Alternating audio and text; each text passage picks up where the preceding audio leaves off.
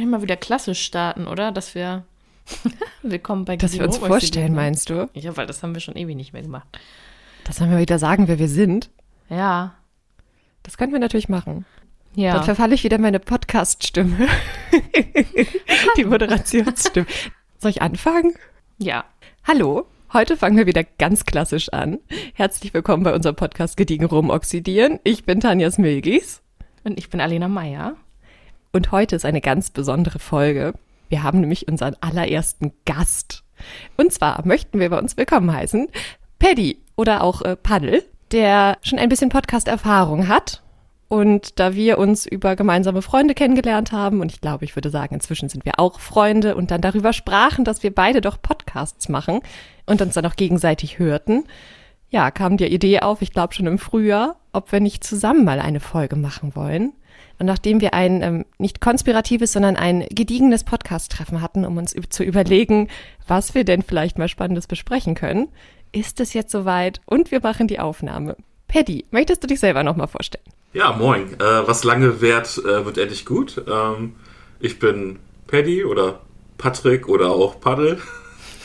ähm, Gelegenheitspodcaster, also regelmäßiger Gast bei dem Podcast ähm, Grummelige alte Nerds. Äh, Grüße gehen raus an Stefan und Marco. Die müssen sich das anhören. Deswegen, äh, wenn die Folge raus ist, werde ich die beiden auf jeden Fall dazu drängen, da auch mal reinzuhören. Deswegen Grüße zu dem Podcast ähm, aus zu der aus Ausrichtung von Stefan und Marco, also Grummelige alte Nerds. Bin da ähm, in der Kategorie Klassiker, Filmklassiker. Ähm, wir nehmen so zwei bis drei Folgen pro Jahr auf. Wir haben schon Lawrence von Arabien, Der Weiße Hai, Stand By Me, und zuletzt äh, Ghostbusters besprochen. Ich glaube, ich habe auch. Und das Ding aus einer anderen Welt. Das sind die beiden Folgen von 2023, also Ghostbusters und das Ding aus einer anderen Welt, genau. Und ja, Popkultur, äh, Medien, da habe ich auch eine, wie ihr beide, auch eine Affinität dazu. Unter anderem bin ich auch äh, noch Musik begeistert. Äh, ich schreibe unter anderem für das Online-Magazin äh, bleedingformetal.de auch äh, Plattenkritiken. Genau, das ist so zu meinen, zu meinen Passionen, zu, meinen, zu meiner Leidenschaft, so in aller Kürze meine Randdaten, Deckdaten. Sehr schön. Ja, die grummeligen alten Nerds, ich muss gestehen, ich habe nur die Klassikerfolgen mit dir gehört. Die anderen Themen sprachen mich nicht zwangsläufig so an, aber die Klassikerfolgen kann ich sehr empfehlen. Wer lange Podcast-Folgen mag, für die ist das besonders was. Ich glaube, unter zwei Stunden wart ihr nie, aber ich persönlich nee. mag das ja sehr gerne. Deswegen, ich weiß jetzt sehr viel über den Weißen Hai, ohne den Film jemals gesehen zu haben. Muss ich oh. auch noch mal ändern. Du hast den noch nicht gesehen? Nein, ich erinnere mich nur, dass ich als relativ kleines Kind irgendwann mal zu Hause auf dem Sofa saß und dann fing dieser Film an und ganz zu Anfang wird, glaube ich, doch so ein Kind im Wasser da von diesem Hai totgebissen. Und irgendwie habe ich noch diese Szene im Kopf, wie die Leute panisch aus dem Wasser laufen und dann ein Kind schreit und dann da so Blut im Wasser ist. Und ich glaube, dann musste ich ins Bett, weil man dann entschied, dass ich noch etwas zu klein bin für diesen Film. Oder es wurde weggeschaltet. Ja, bei, bei äh, der Folge ähm, hatten wir relativ, ich glaube, das war Markus Beitrag, der Weiße Hai. Und der ist ja sowieso sehr leidenschaftlich, was Fakten und Hintergrundinformationen und da Steven Spielberg der Regisseur war, war das natürlich ein gefundenes Fressen für Triviale, Trivia und weiß ich was, weil das ist ja, wenn man über einen Filmregisseur sprechen will, dann ist es in der Regel erstmal Steven Spielberg und dann kommen halt die ganzen anderen. Vor allem ein gefundenes Fressen finde ich sehr gut. Ja, ja genau, bitte. Das, ja. Stimmt, schön. Ach ja. Ja, wir haben ja so diese Idee von, von den Klassikerfolgen so ein bisschen übernommen und individualisiert für uns, würde ich sagen. Wir müssen dann überlegen, wenn wir mehr als drei Folgen machen, was dann unsere andere Idee ist oder wie wir dann weiter fortführen. Oh, Alena, guck nicht so. Wieso? Dieser Podcast, der wird noch lange leben. Wir werden noch sehr viele Folgen machen. Aber wir fangen jedenfalls erstmal an. Ich sehe, Paddy bereitet sich schon vor und holt seine Notizen. Ich habe meine digital. Wow. wow. Es sind Klasse. Ja, es sind viele. Es sind bei mir, glaube ich, fast so viele wie bei Daisy Jones geworden. Was? Aber nur fast.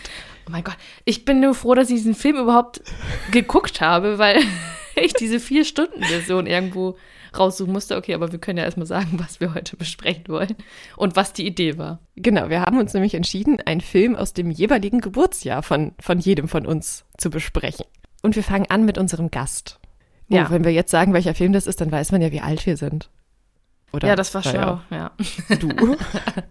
Ja, ich glaube, das ist aber mit dem Konzept äh, 90er Kinder oder 90er, das sowieso geht das sowieso einher, dass wir jetzt unsere 30er preisgeben. Ähm, Ach, das stimmt wohl. Aber ich glaube, wir besprechen ja zwei Filme aus dem Jahr 1990, weil Alena, du bist auch 90er Kind, also 1990er ja. Kind, ja. ja. Ähm, genau. Ähm, mein Pitch war tatsächlich, jetzt ist es überhaupt kein Geheimtipp, weil der auch im Jahr darauf 91 äh, bei den Oscars abgeräumt hat. Äh, der mit dem mit dem Wolf-Tanz, Regie und Hauptdarsteller Kevin Costner. Ja, das haben wir uns genau. natürlich gerne vorgenommen. Aber es ist auch mhm. ein kleines Mammutprojekt. Deswegen, ich bin oh, gespannt, ja. wie lang unsere Folge heute wird. Bestimmt nicht so lange wie der Film, aber naja. ja, wie habt ihr den äh, Film konsumiert? In einer Sitzung oder äh, in mehreren? In zwei. Also ich habe es auf zwei Abende tatsächlich aufgeteilt. So mehr oder weniger die Hälfte. Ja, ich, ich auch. Ich habe genau nach zwei Stunden einmal einen Cut gemacht und dann Ich musste mehrere kleine Sessions machen, weil Kind ist wieder krank. Ähm, naja, da muss man flexibel gucken. Ich fand es aber so lustig, das hatte ich Tanja auch zwischendurch geschickt, dass irgendjemand hat diesen, also es soll jetzt auch kein Streaming-Tipp sein oder so, aber irgendjemand hat diesen Film auf YouTube komplett hochgeladen. So ganz komisch. Ja, aber sonst bei Amazon kann man den ja ausleihen oder kaufen oder ich weiß nicht. Ich habe nämlich nicht die DVD gehabt. Ich habe ihn tatsächlich bei Amazon gekauft. Und es hatte auch kein. Man, ja, also ich dachte auch so, mein Vater hat bestimmt diesen Film. Nee. Was? Hat mich ein bisschen enttäuscht. Aber dann war das vielleicht mein Bruder, der den hat oder so. Wahrscheinlich. Hm. Aber wir haben jetzt alle die 234-minütige Variante gesehen, ne? Das oder? sind die fast vier ja. Stunden, richtig? Knapp vier Stunden, ja? Ja. Ja. Ja, ich überlegte hin und her und dachte so, nee, also wenn, wenn dann Extended Cut. Normal. Also. Normal. Ja. Als ich das gehört. genau. Ja. Sollen wir mit den Eckdaten reinstarten? Ja, Gerne. dein Lieblingsthema. Dann ja, machen wir die Eckdaten. Ja, der mit dem Wolf tanzt oder Dances with Wolves. Also im englischen Original natürlich der Plural vom Wolf, obwohl er ja nur einen hat. Warum auch immer. Ähm, der ist von 1990. Regie Kevin Costner. Drehbuch ist Michael Blake und die Musik ist von John Barry. Das Ganze ist tatsächlich eine Literaturverfilmung. Geschrieben hat das Michael Blake tatsächlich als Roman und er war so inspiriert überhaupt von dieser ganzen Geschichte, wie die weißen Siedler die ähm, Ureinwohner in Amerika damals ja nicht so richtig nett behandelt haben, sage ich mal, und ähm, hat dann eben dieses Buch geschrieben und Kevin Costner war mit Michael Blake, der hat ihn irgendwie kennengelernt, bekam dann von diesem Projekt so ein bisschen Wind und hat ihn dann auch animiert, das wirklich fertig zu schreiben als Buch. Das wurde dann auch relativ gut verlegt. Für den Michael Blake gar nicht so schlecht, weil der nagte vorher ziemlich am Hungertuch und für den war das echt ziemlich gut. Als das Buch rauskam, hat sich Kevin Costner dann gleich die Filmrechte gesichert und wollte daraus dann natürlich einen schönen Film machen. Leider landete er damit in den 1990ern oder naja, Ende der 80er war es dann wahrscheinlich eher mit dem Dreh, schon in der Zeit, wo die Western so langsam nicht mehr in waren. Gerade vorher wurde nämlich Heaven's Gate wohl äh, veröffentlicht und das war ein kompletter Flop, weswegen ungefähr ganz Hollywood dann sagte so, nee, also so ein Western und dann noch so einer brauchen wir nicht, weil ein Drittel von dem ganzen Film nämlich nicht in Englisch beziehungsweise dann Deutsch synchronisiert ist, sondern in ähm, der Sprache der Ureinwohner. Ich glaube in, äh, ach, wie heißt die Sprache? Laota oder so?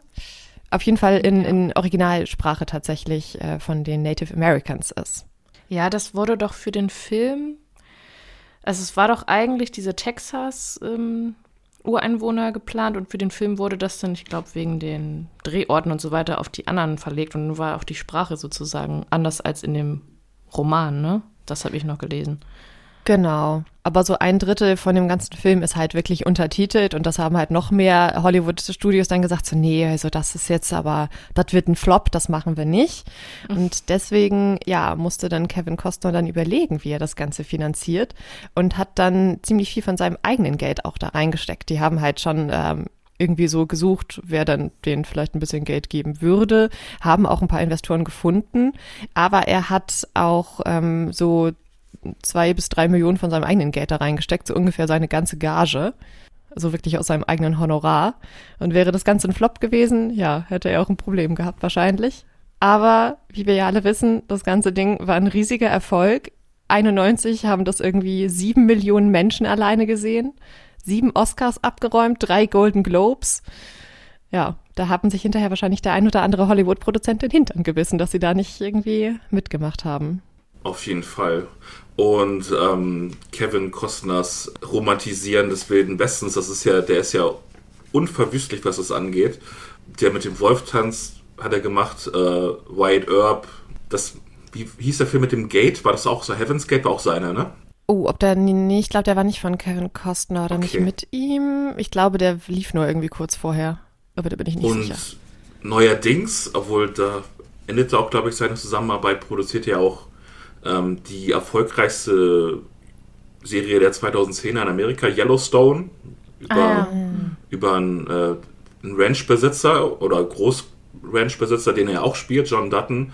Und das ist ja auch dem, dem, dem Genre Neo-Western äh, zuzuordnen. Also der scheint dann eine gewisse Romantik für dieses ja, Untergenre, für diese Kategorie von Film zu haben, auf jeden Fall. Total irgendwie.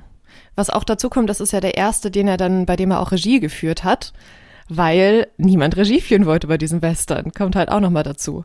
Aber ja, war vielleicht gar nicht so schlecht. Ja, ich weiß nicht, muss man zu Kevin Costner noch irgendwas sagen?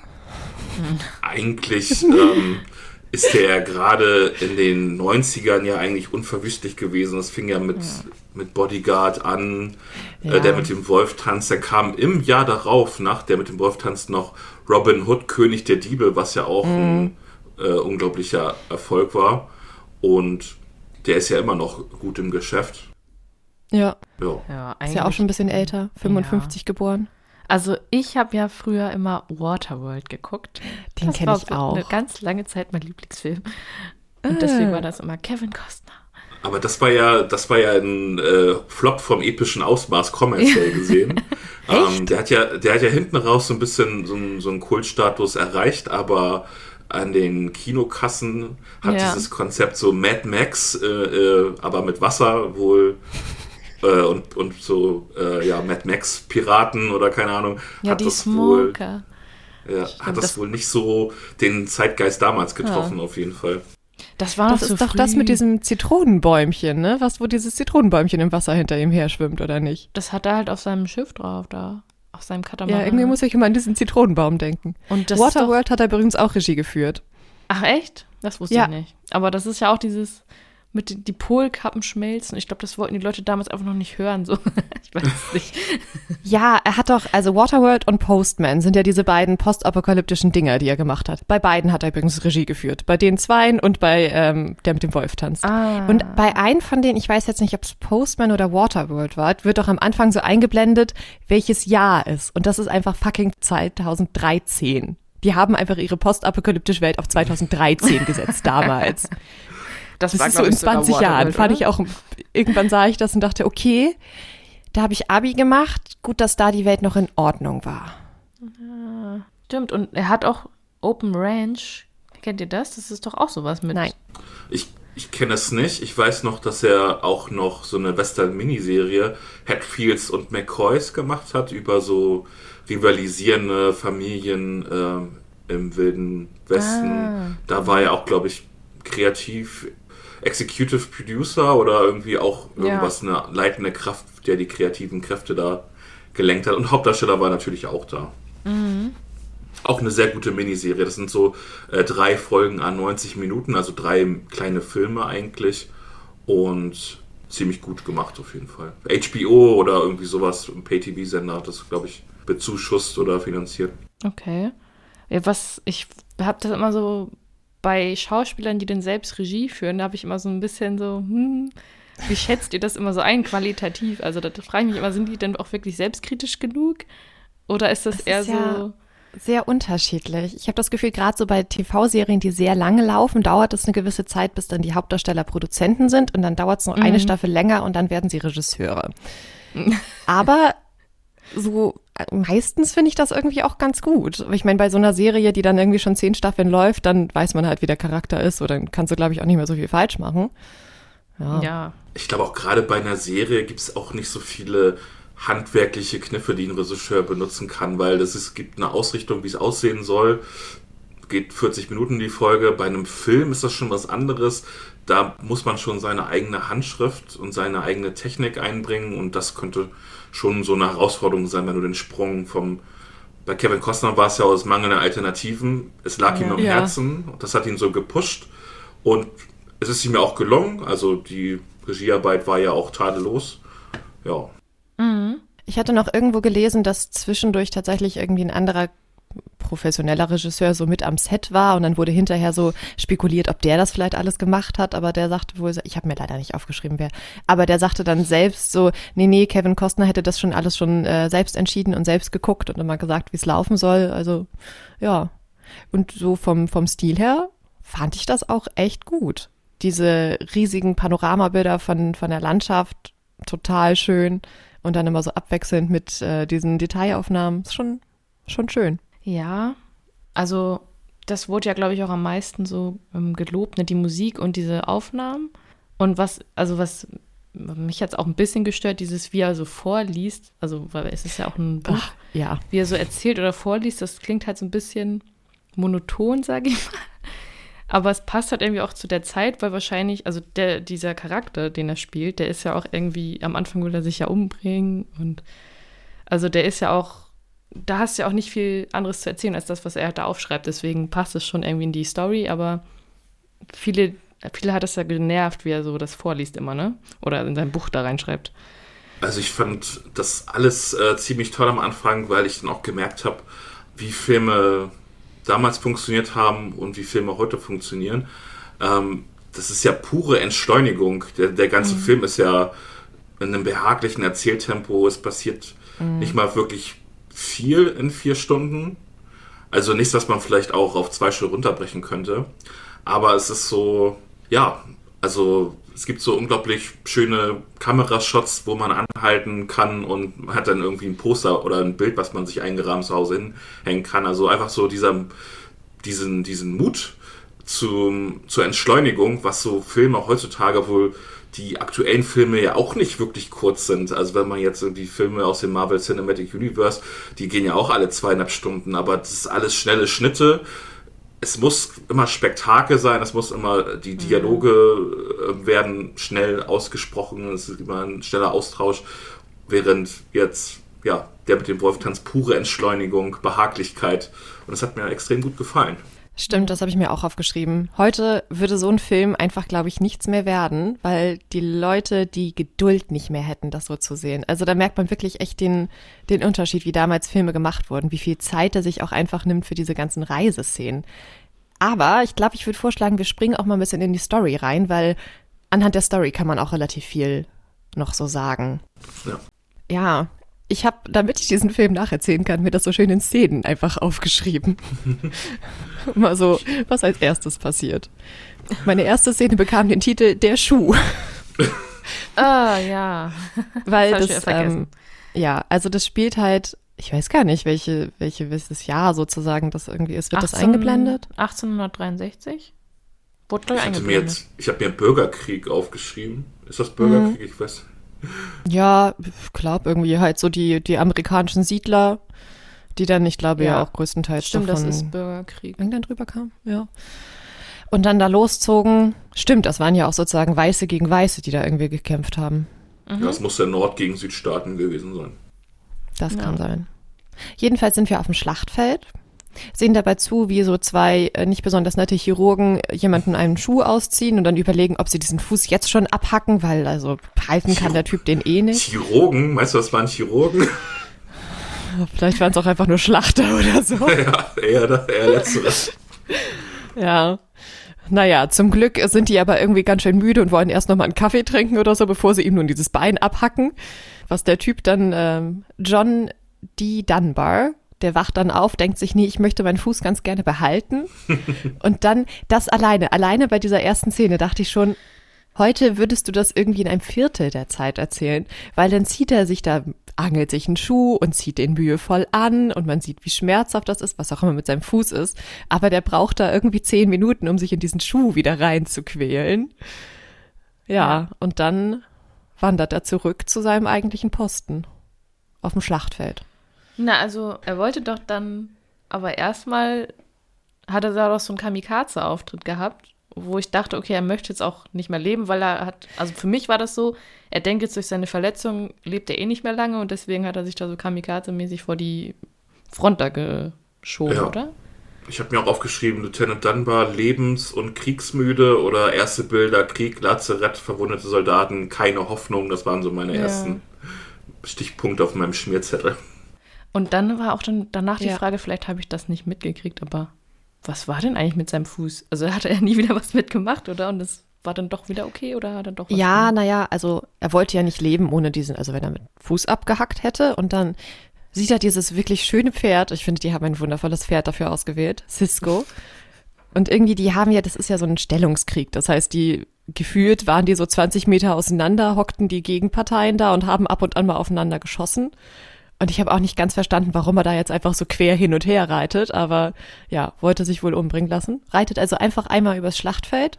Die bösen, nein, die Gegner schießen auf ihn und treffen ihn nicht. Und er hat es so gut getimt, dass gerade irgendwie die Obrigkeit auch zuguckt. Das fand ich halt auch wieder schön. Da sitzen die Soldaten da irgendwo im Dreck, schießen alle fünf Minuten mal aufeinander und die, die äh, Chefs gucken von oben zu. Und die sind dann ganz beeindruckt, weil irgendwie mit seiner Aktion, dass niemand ihn trifft und so, ja, gewinnen die dann ihren Stellungskrieg da. Und dann äh, kommt nämlich dieser eine Oberkommandant und der rettet ihm seinen Fuß, weil er sagt, holt meinen persönlichen Chirurgen und, und Arzt und dann können sie seinen Ach Fuß so. heilen. Ja, okay.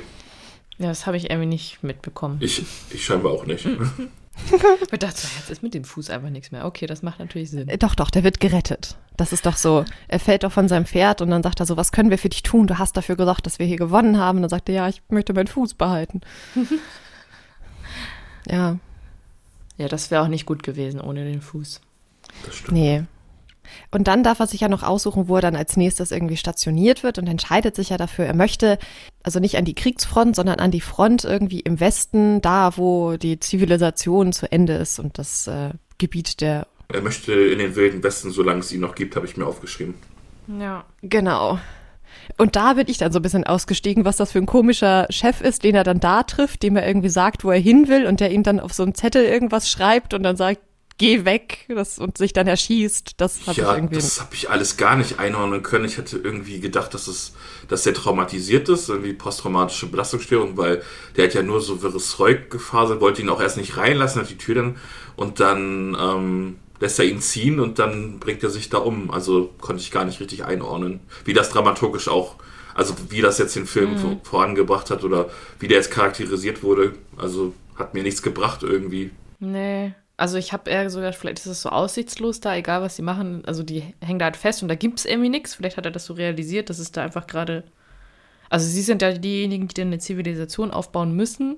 Und das stelle ich mir schon ganz schön hart vor und aussichtslos und so irgendwie so. Uh, Wenn es da einfach nichts gibt. Aber weiß ich auch nicht genau, was das jetzt. Hm.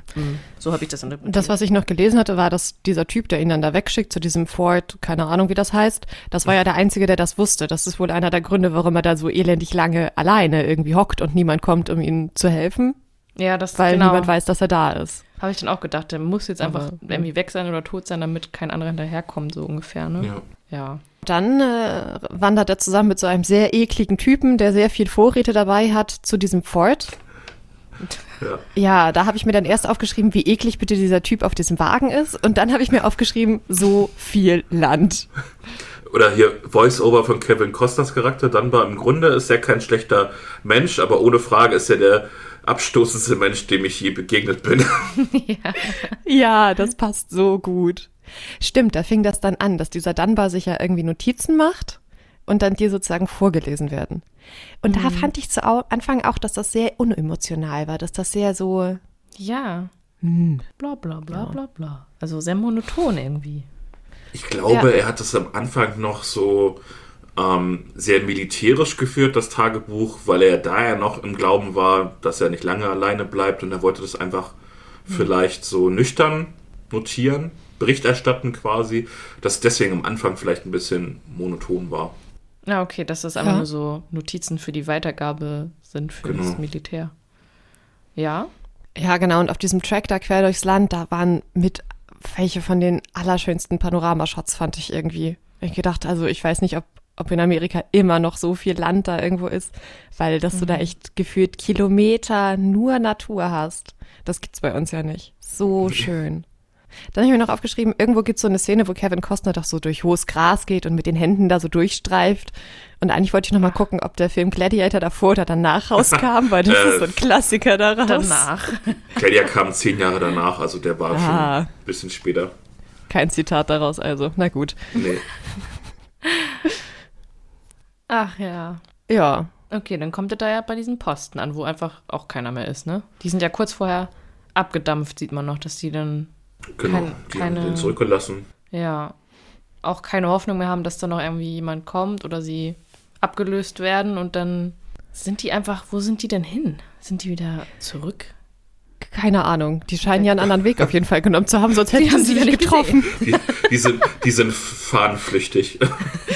Ja, stimmt. Das sind ja eigentlich Deserteure dann. Mhm.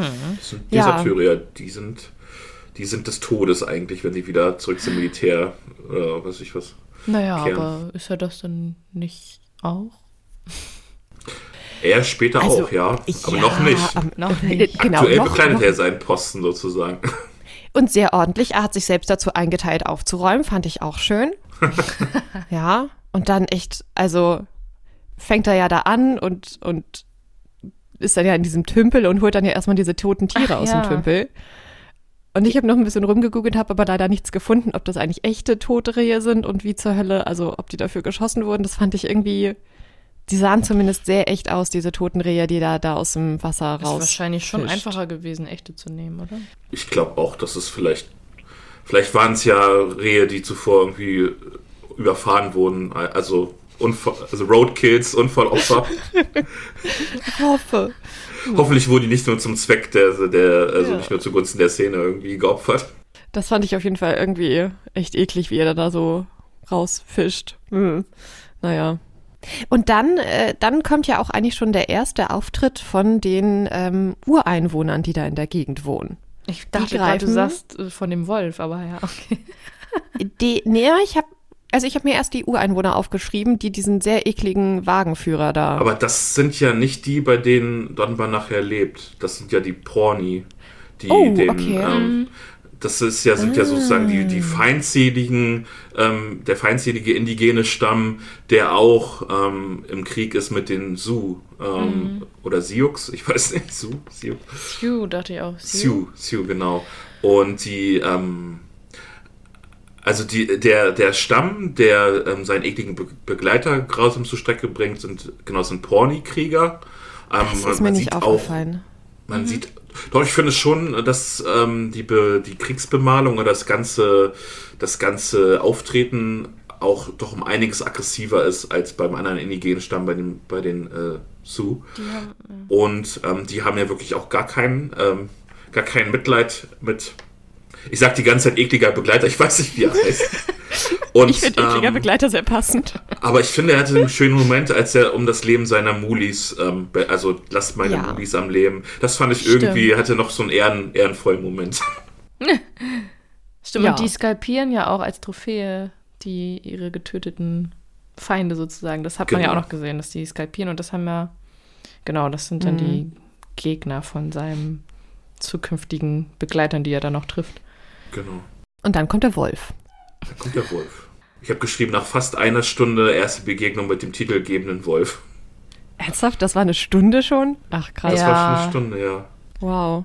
Ja, da sieht man, wie langsam diese Erzählweise einfach ist. Weil viel ist nicht passiert. Das würde man heute wahrscheinlich so in einer halben Stunde erzählen, wenn es ja. hochkommt. Mhm. Ja. Denke ich auch. Ja. Und dann, ja, kommt sein, sein erstes Treffen den Ureinwohnern, mit denen er nachher zusammenlebt. Der, ich glaube, der strampelnde Vogel ist, glaube ich. Ist der so? Der, der ja. Erste, der ihn dann da sieht, nachdem er dann da badend nackt kommt. Und ich fand das sehr lustig. Ich, ich glaube, im, im, Film ist zu dem Zeitpunkt in der äh, Erzählung ist schon ein Monat vergangen. Ich habe mir noch ein Voice-Over zitiert, ähm, dass er noch nie so alleine gewesen ist, aber er, er kann beim besten Willen nicht behaupten, dass er unglücklich ist. Das fand ich irgendwie schön dass Einsamkeit und Alleine sein, dass es nicht immer Hand in Hand geht, sondern dass man selber entscheidet, ob man jetzt einsam oder nur alleine ist. Ja, das oh. stimmt, das ist auch schön. Sehr philosophisch. Ja. ja. Aber einen Monat lang nur mit so einem Pferdchen zusammen und dem Wolf, ist ja auch ja, niemandem so reden. Lang, ne? Aber ja. ich, das meine ich halt so, das war damals ja auch echt so, dass die da Ewigkeiten alleine rumgelaufen sind oder nur in so einer gleichen Gruppe von fünf Leuten. Ja. Also stelle ich mir irgendwie sehr bedrückend vor, weil du denkst, das müssen wir alles jetzt selber machen oder es macht halt keiner. Also so, es kommt halt nichts, keine Hilfe oder sonst was, sondern wir müssen das jetzt machen. Ja. Ja. Und dann noch die Angst, dass da immer irgendwie wildes Getier kommt oder ja. Oh Gott. Ja. sonst wer.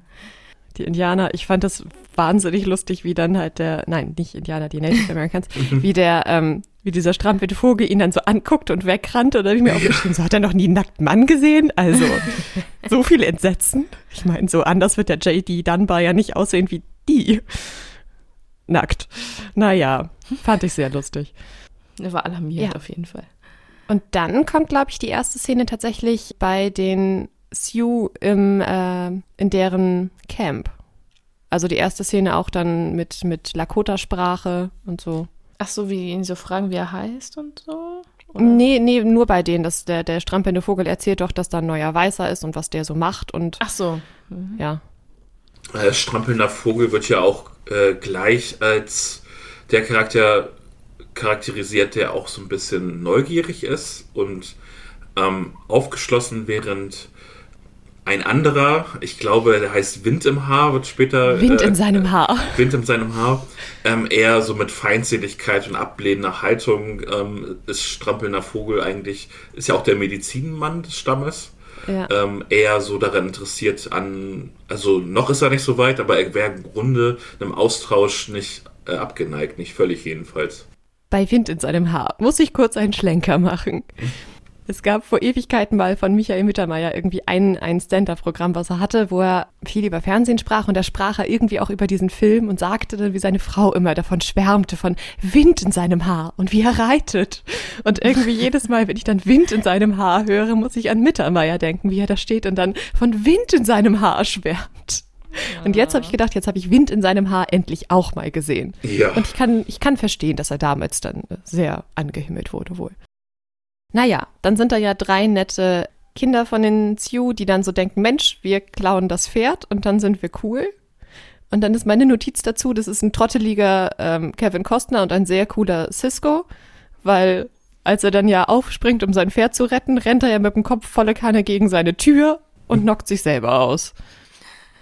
Und sein Pferdchen schmeißt dann ähm, die Kinder ja runter und kommt wieder zurück, zu, also zurück zu ihm. Es lässt sich nicht klauen, fand ich sehr schön. Oh, sehr partnerschaftlich, das Pferd. Ja. Wir sind ja auch schon sehr lang zusammen dahin geritten, wahrscheinlich. Ja. Ja. Okay. Habe ich irgendwas übersprungen? Äh. Ich weiß gar nicht, an welchem Punkt meine Notizen wir gerade sind. Jetzt beginnt ja das vorsichtige Abtasten. Ich habe mir irgendwas aufgeschrieben, dass sie, dass sie, dass er den Kaffee schenkt, aber ich glaube, das bin ich schon zu weit, oder? Ja, aber so viel ist nicht dazwischen. Dann, nachdem nun die Kinder das Pferd nicht klauen konnten, versuchen das die Erwachsenen nochmal und scheitern genauso grandios, weil wieder das Pferd einfach sich losreißt und zurückrennt. Wann, wann findet er denn, ähm, Fra äh, Frau steht mit, also die steht ja, mit Faust äh, verletzt, das muss auch irgendwann kommen das, jetzt, oder? Genau, das kommt dann, das kommt noch vor dem Kaffee, genau. Dann putzt ja. er sich nämlich so ein bisschen raus, zieht sich wieder schön an, poliert seine Knöpfe, weil man damit natürlich die Native Americans total beeindrucken kann, wenn man so ordentlich aussieht und äh, reitet dann mal los und will denen mal Hallo sagen und sagen, hört mal auf, mein Pferd zu klauen.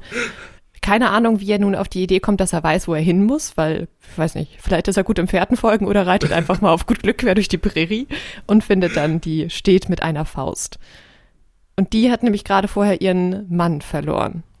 Genau. Das ist stimmt, das ist so eine Szene dann bei den Sioux noch, wo die dann irgendwie zurückkommen aus dem Kampf mit den Nachbarleuten.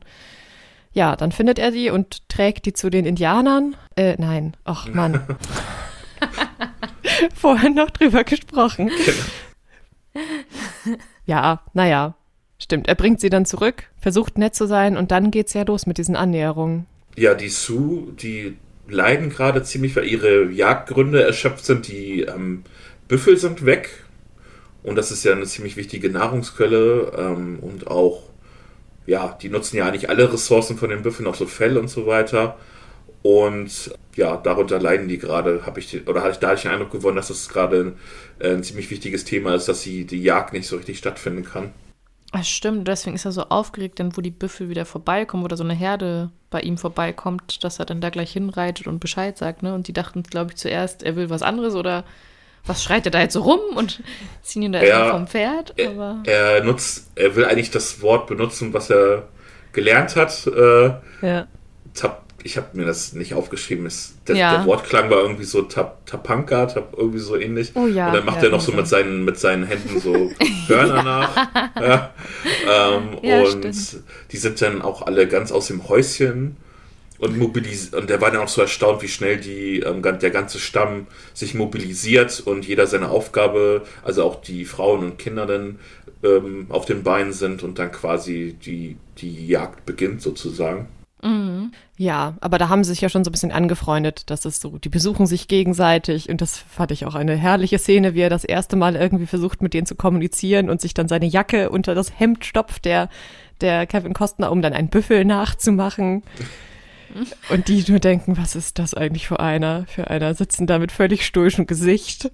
Und der ist durchgeknallt. Fand ich sehr lustig. Ja. Genau, was man bei Steht mit einer Faust vielleicht noch sagen sollte, das ist auch eine Weiße, die eben bei denen lebt. Und da sieht man dann ja in so einer Rückblende, dass ihre Familie von anderen Ureinwohnern nämlich getötet wurde. Und das siehst du, da habe ich die, nämlich. Die Porni-Krieger, die mhm. auch jetzt immer noch im Konflikt sind mit den, mit den Zug, genau.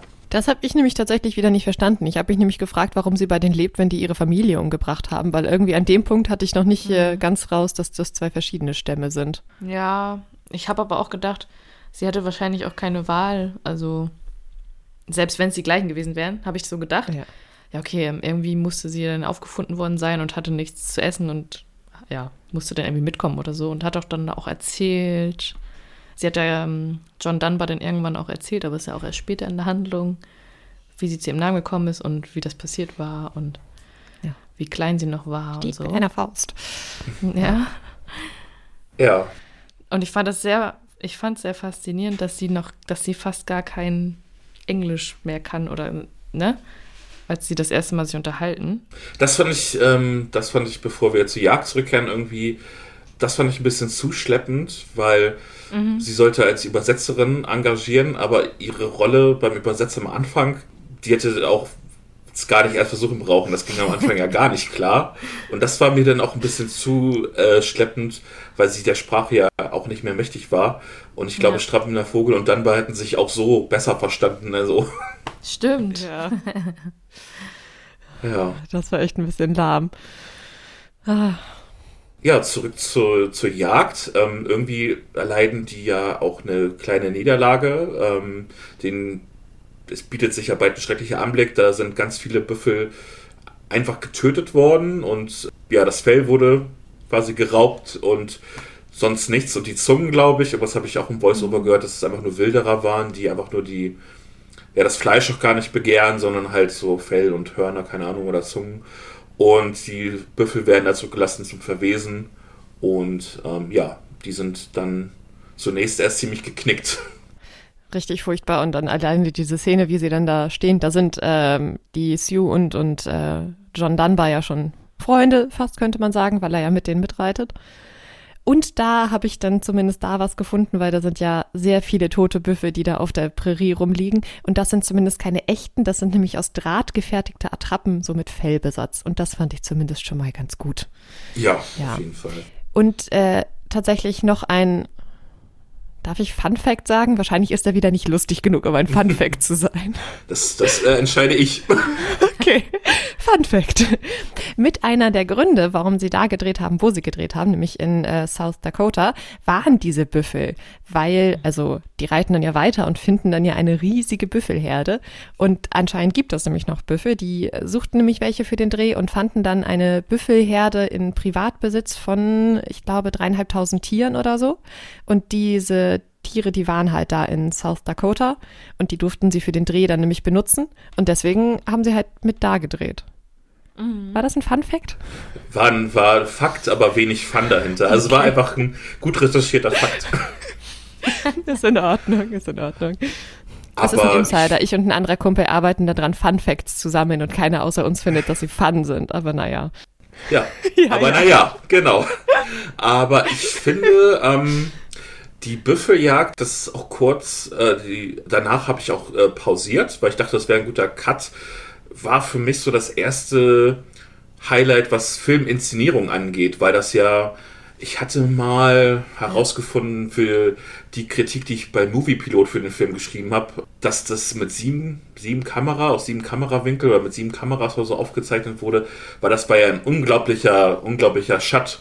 Das war ja, ähm, die Herde war ja richtig in Bewegung und ich finde, das hatte man auch gemerkt, dass das für die Sioux, die Büffeljagd schon fast was Religiöses, was Spirituelles ist. Die jagen nicht zum Vergnügen. Also klar, Tiere kommen, werden zur Strecke gebracht, aber weil sie die Ressourcen brauchen. Also sie jagen ja auch nicht mehr, als sie brauchen, sondern um über den Winter zu kommen, äh, das Fleisch ernährt sie, bringt sie durch den Winter, durch, durch eine schwere Zeit. Und dieser ganze Jagdprozess irgendwie, wie die dann auf den Pferden reiten, die Herde, die in Bewegung, auch Dunbar mit seinem Gewehr. Ich fand, das hatte so was richtig Spirituelles, was richtig Religiöses. Das war, deswegen habe ich danach auch Pause gemacht, weil ich dachte, das war ein Highlight und äh, morgen mache ich dann weiter. Also die Jagd ist mein persönliches, äh, so was Filminszenierung angeht, mein persönliches Highlight vom Film. Okay. Ich habe da noch gar nicht so richtig drauf geachtet, glaube ich. Muss ich mir nochmal ansehen. Ich fand das auch richtig, richtig gut inszeniert. Ich fand die Szenen, wo sie dann die Büffel treffen, nicht so schön und habe mich da auch wieder gefragt, ob das eigentlich echt ist. Aber so vom Filmischen her fand ich das auch richtig gut. Ich hatte auch irgendwo gelesen, dass das fast so mit einem Ballett verglichen wurde, so von der, von der Art und Weise, wie man ja eben diese ganzen Blickwinkel hat, die, die, die Reiter, die Büffel und alles. Das ist schon mhm. echt faszinierend. Hat er, hat er gut gemacht, der Regisseur. Auf jeden Fall. Mhm. Ich glaube, ich hatte tatsächlich noch so einen Ticken weiter geguckt bei meiner ersten Runde. Denn da kommt ja, also unser John Dunbar hat sich ja ganz gut angefreundet mit den Ureinwohnern. Und da kommt ja so ein bisschen so ein Bruch. Ich glaube, er stellt dann irgendwie fest, dass die dann auch los waren und die Wilderer getötet haben. Ja, genau.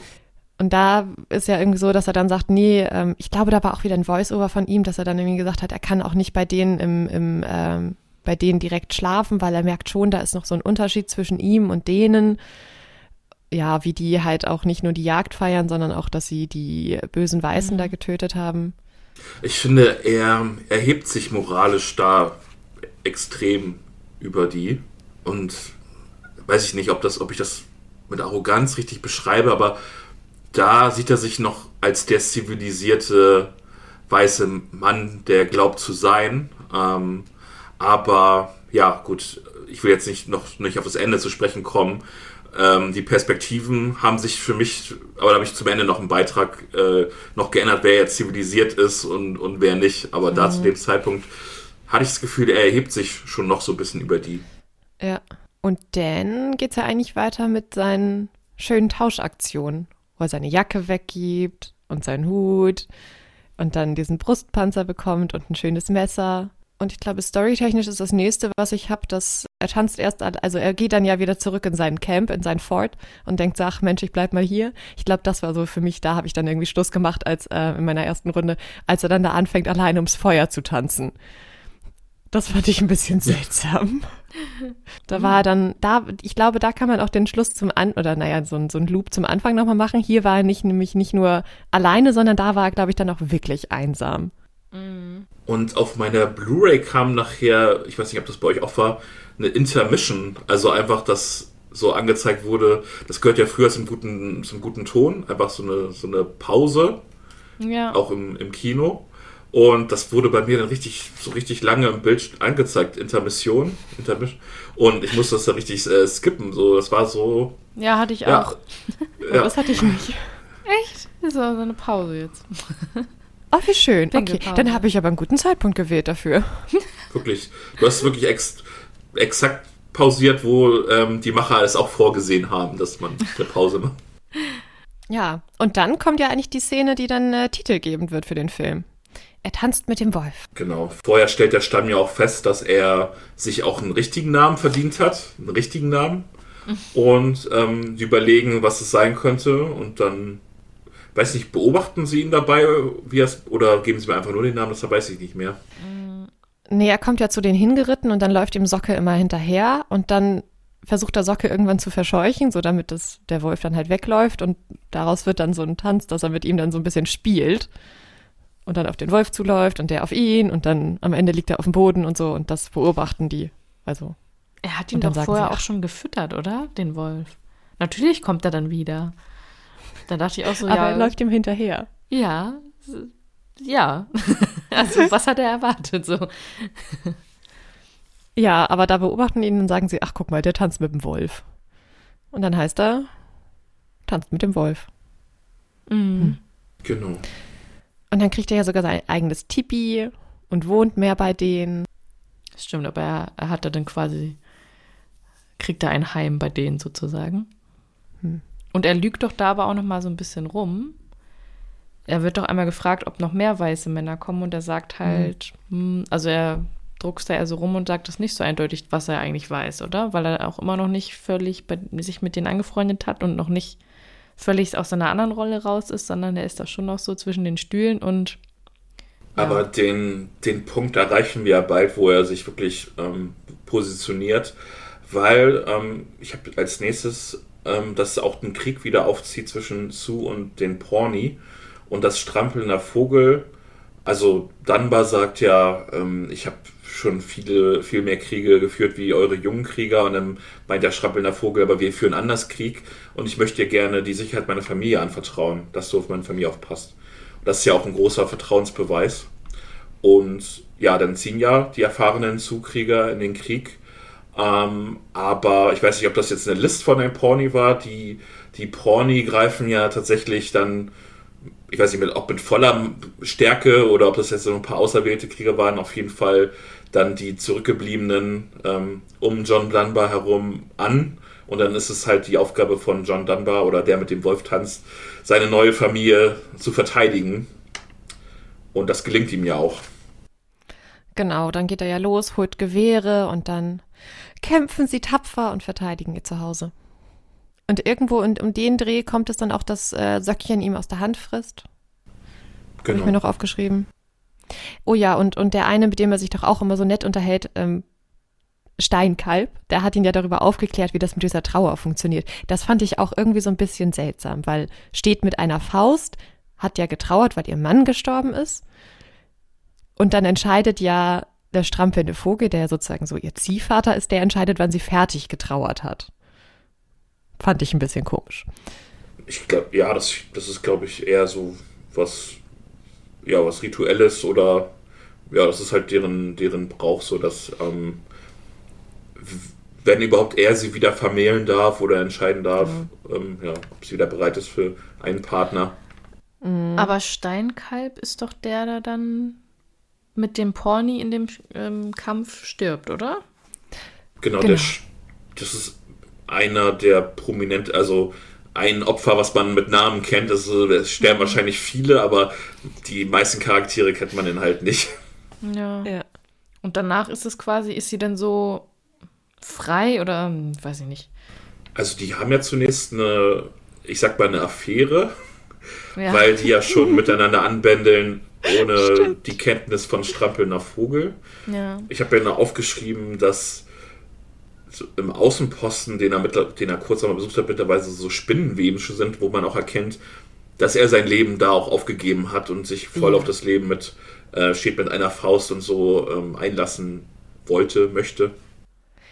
Total. Man sieht ja auch so an dem Punkt, ich weiß gar nicht, war das da schon, dass er sich diesen furchtbaren Schnurrbart abschneidet, äh, wegrasiert? Ja. Der hat ja auch immer noch so einen Schnurrbart. Und so, so optisch hat er sich ja auch sehr gewandelt. Er trägt ja immer noch seine Uniformhose und so, aber obenrum meistens auch nur so ein Hemd und dann diesen Brustpanzer und dann endlich ohne diesen Schnurrbart. Mhm. Ja, und dann finde ich das auch cool, die Frau von Strampe der Vogel, schwarzer Schal. Ich finde die, ich mag die total, weil die sagt immer nicht so viel und guckt dann nur und stellt dann eher so Fragen, so. Und die bringt irgendwie, finde ich, viel voran. Ich habe das Gefühl manchmal, dass die mehr mitbekommt als ihr Mann. Ja, die fragt sie doch dann auch so, magst du ihn? Oder genau, warum sollte ich sonst gefragt haben, wie es ihm geht und so? Also so von wegen, er lernt viel und er was erzählt sie da? Einfach nur so neutrale Sachen. Er lernt viel und er kann jetzt schon ein paar Sachen sagen. Und dann hat er ja, steht mit der Faust gefragt, warum fragst du? Und dann meinte die auch irgendwie so, naja, ja deswegen, warum sollte ich sonst gefragt haben? Also nicht, wie es ihm wirklich so persönlich geht, sondern einfach nur, was er für Fortschritte macht. Und da hat man schon so gemerkt, oh, okay. ja. Und die Merkt fragt dann was. auch ihren Mann, so, hat sie denn jetzt eigentlich fertig getrauert? Und er so, warum? Hm. Ja, naja, ich, ich, glaube, sie hat fertig getrauert. Guck doch mal, so ungefähr. ja, und dann wird geheiratet. Dann wird geheiratet. Strampelnder Vogel gibt sie quasi, beendet die Trauer. Da waren noch irgendwelche, irgendwelche seltsamen Sitten, die ich nicht ganz verstanden habe. Auch ähm, seltsame Vorstellungen über den damaligen Wert einer Frau. Dann hat irgendwie Dunbar gesagt, ich habe ein Pferd und dann sagen die, nee, das, das Pferd ist viel, das ist viel zu viel. Aber am Ende hat er ja viel, also hat er ja sogar drei Pferde irgendwie. Stimmt, das fand ich, oh, da habe ich mir noch aufgeschrieben, ob das so, so deren, deren Humor ist, weil dann ja, ähm, ich glaube, lächelt viel, diese, der, ähm, der eine Junge und dann Wind in seinem Haar kommen und sagen, ja, also du magst doch hier, steht mit einer Faust. Würdest du die auch heiraten wollen?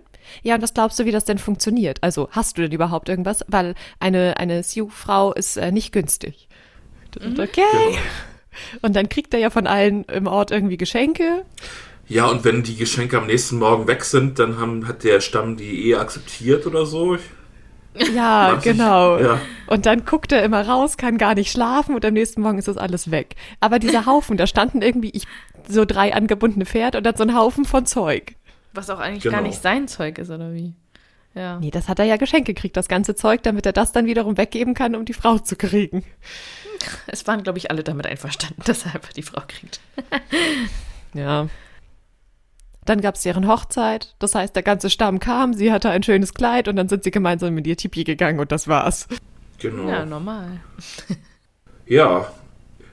So, so, wirklich viel Handlung kommt jetzt ab diesem Punkt auch gar nicht mehr, ne? Irgendwie Nö. beichtet Dunbar noch dem, dem ähm, ähm, Häuptling, haben wir eigentlich über, schon über zehn Bären gesprochen? Noch nicht, ne? Das ist ja der nee. Häuptling vom, vom Stamm, genau.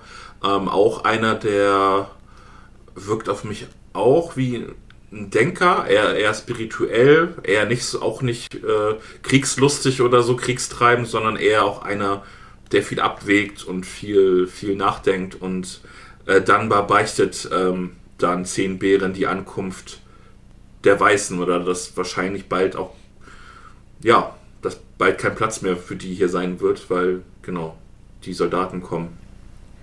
Das fand ich dann aber auch eine schöne Szene, weil der holt doch so einen, so einen alten ähm, Metallhelm von. Ja. Ja. Äh, weiß ich nicht, den Spaniern oder so raus und erzählt irgendwie bei seinem Ur-Ur-Urgroßvater was, ja, was, weil ich glaube, die Spanier dann ja irgendwie kamen und das wollten und dann kamen die Mexikaner und wollten das und alle haben sie wieder vertrieben und hm.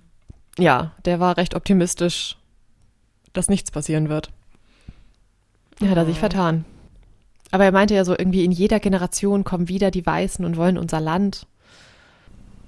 Auf jeden Fall steht der Aufbruch ins Winterlager an, weil der Winter naht. Roadtrip. Roadtrip.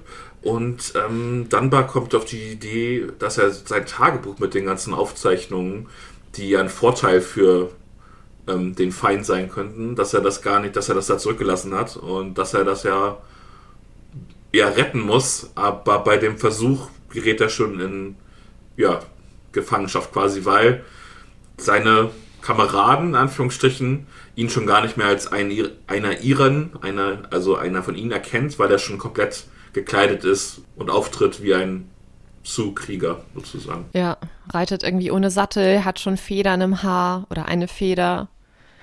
Genau, weil äh, nachdem nun, also gefühlt, na gut, ein Jahr war es noch nicht, aber monatelang niemand in diesem Vor war, sind da nun neue Soldaten angekommen. Und dann schießen die einfach auf ihn und töten dieses Pferd. Sein Pferd. Cisco. Und sie töten ja auch noch ähm, Socke später. Mhm. Socke. Alle Tiere ja. mal wieder. Ja, voll unnötig.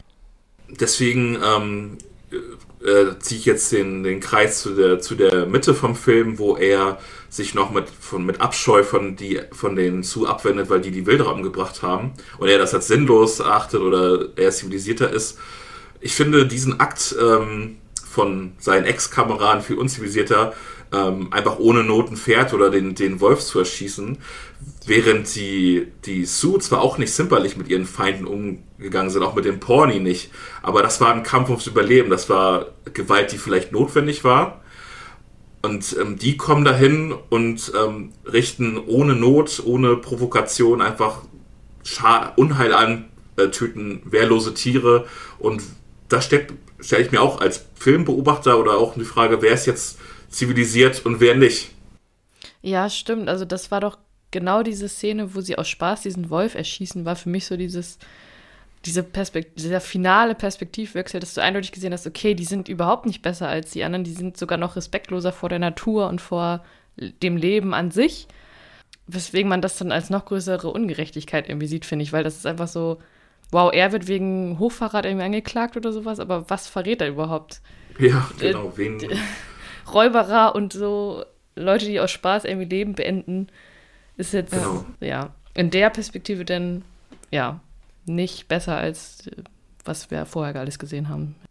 Ja, genau. Das zeigt einfach so den Unterschied, dass die Sioux dann halt echt mit der Natur im Einklang leben und dann die Weißen da ankommen und erstmal aus Spaß auf den Wolf schießen. Und dann ist es doch aber so, dass die Sioux den ganzen Konvoi, also die Soldaten alle umbringt danach, oder?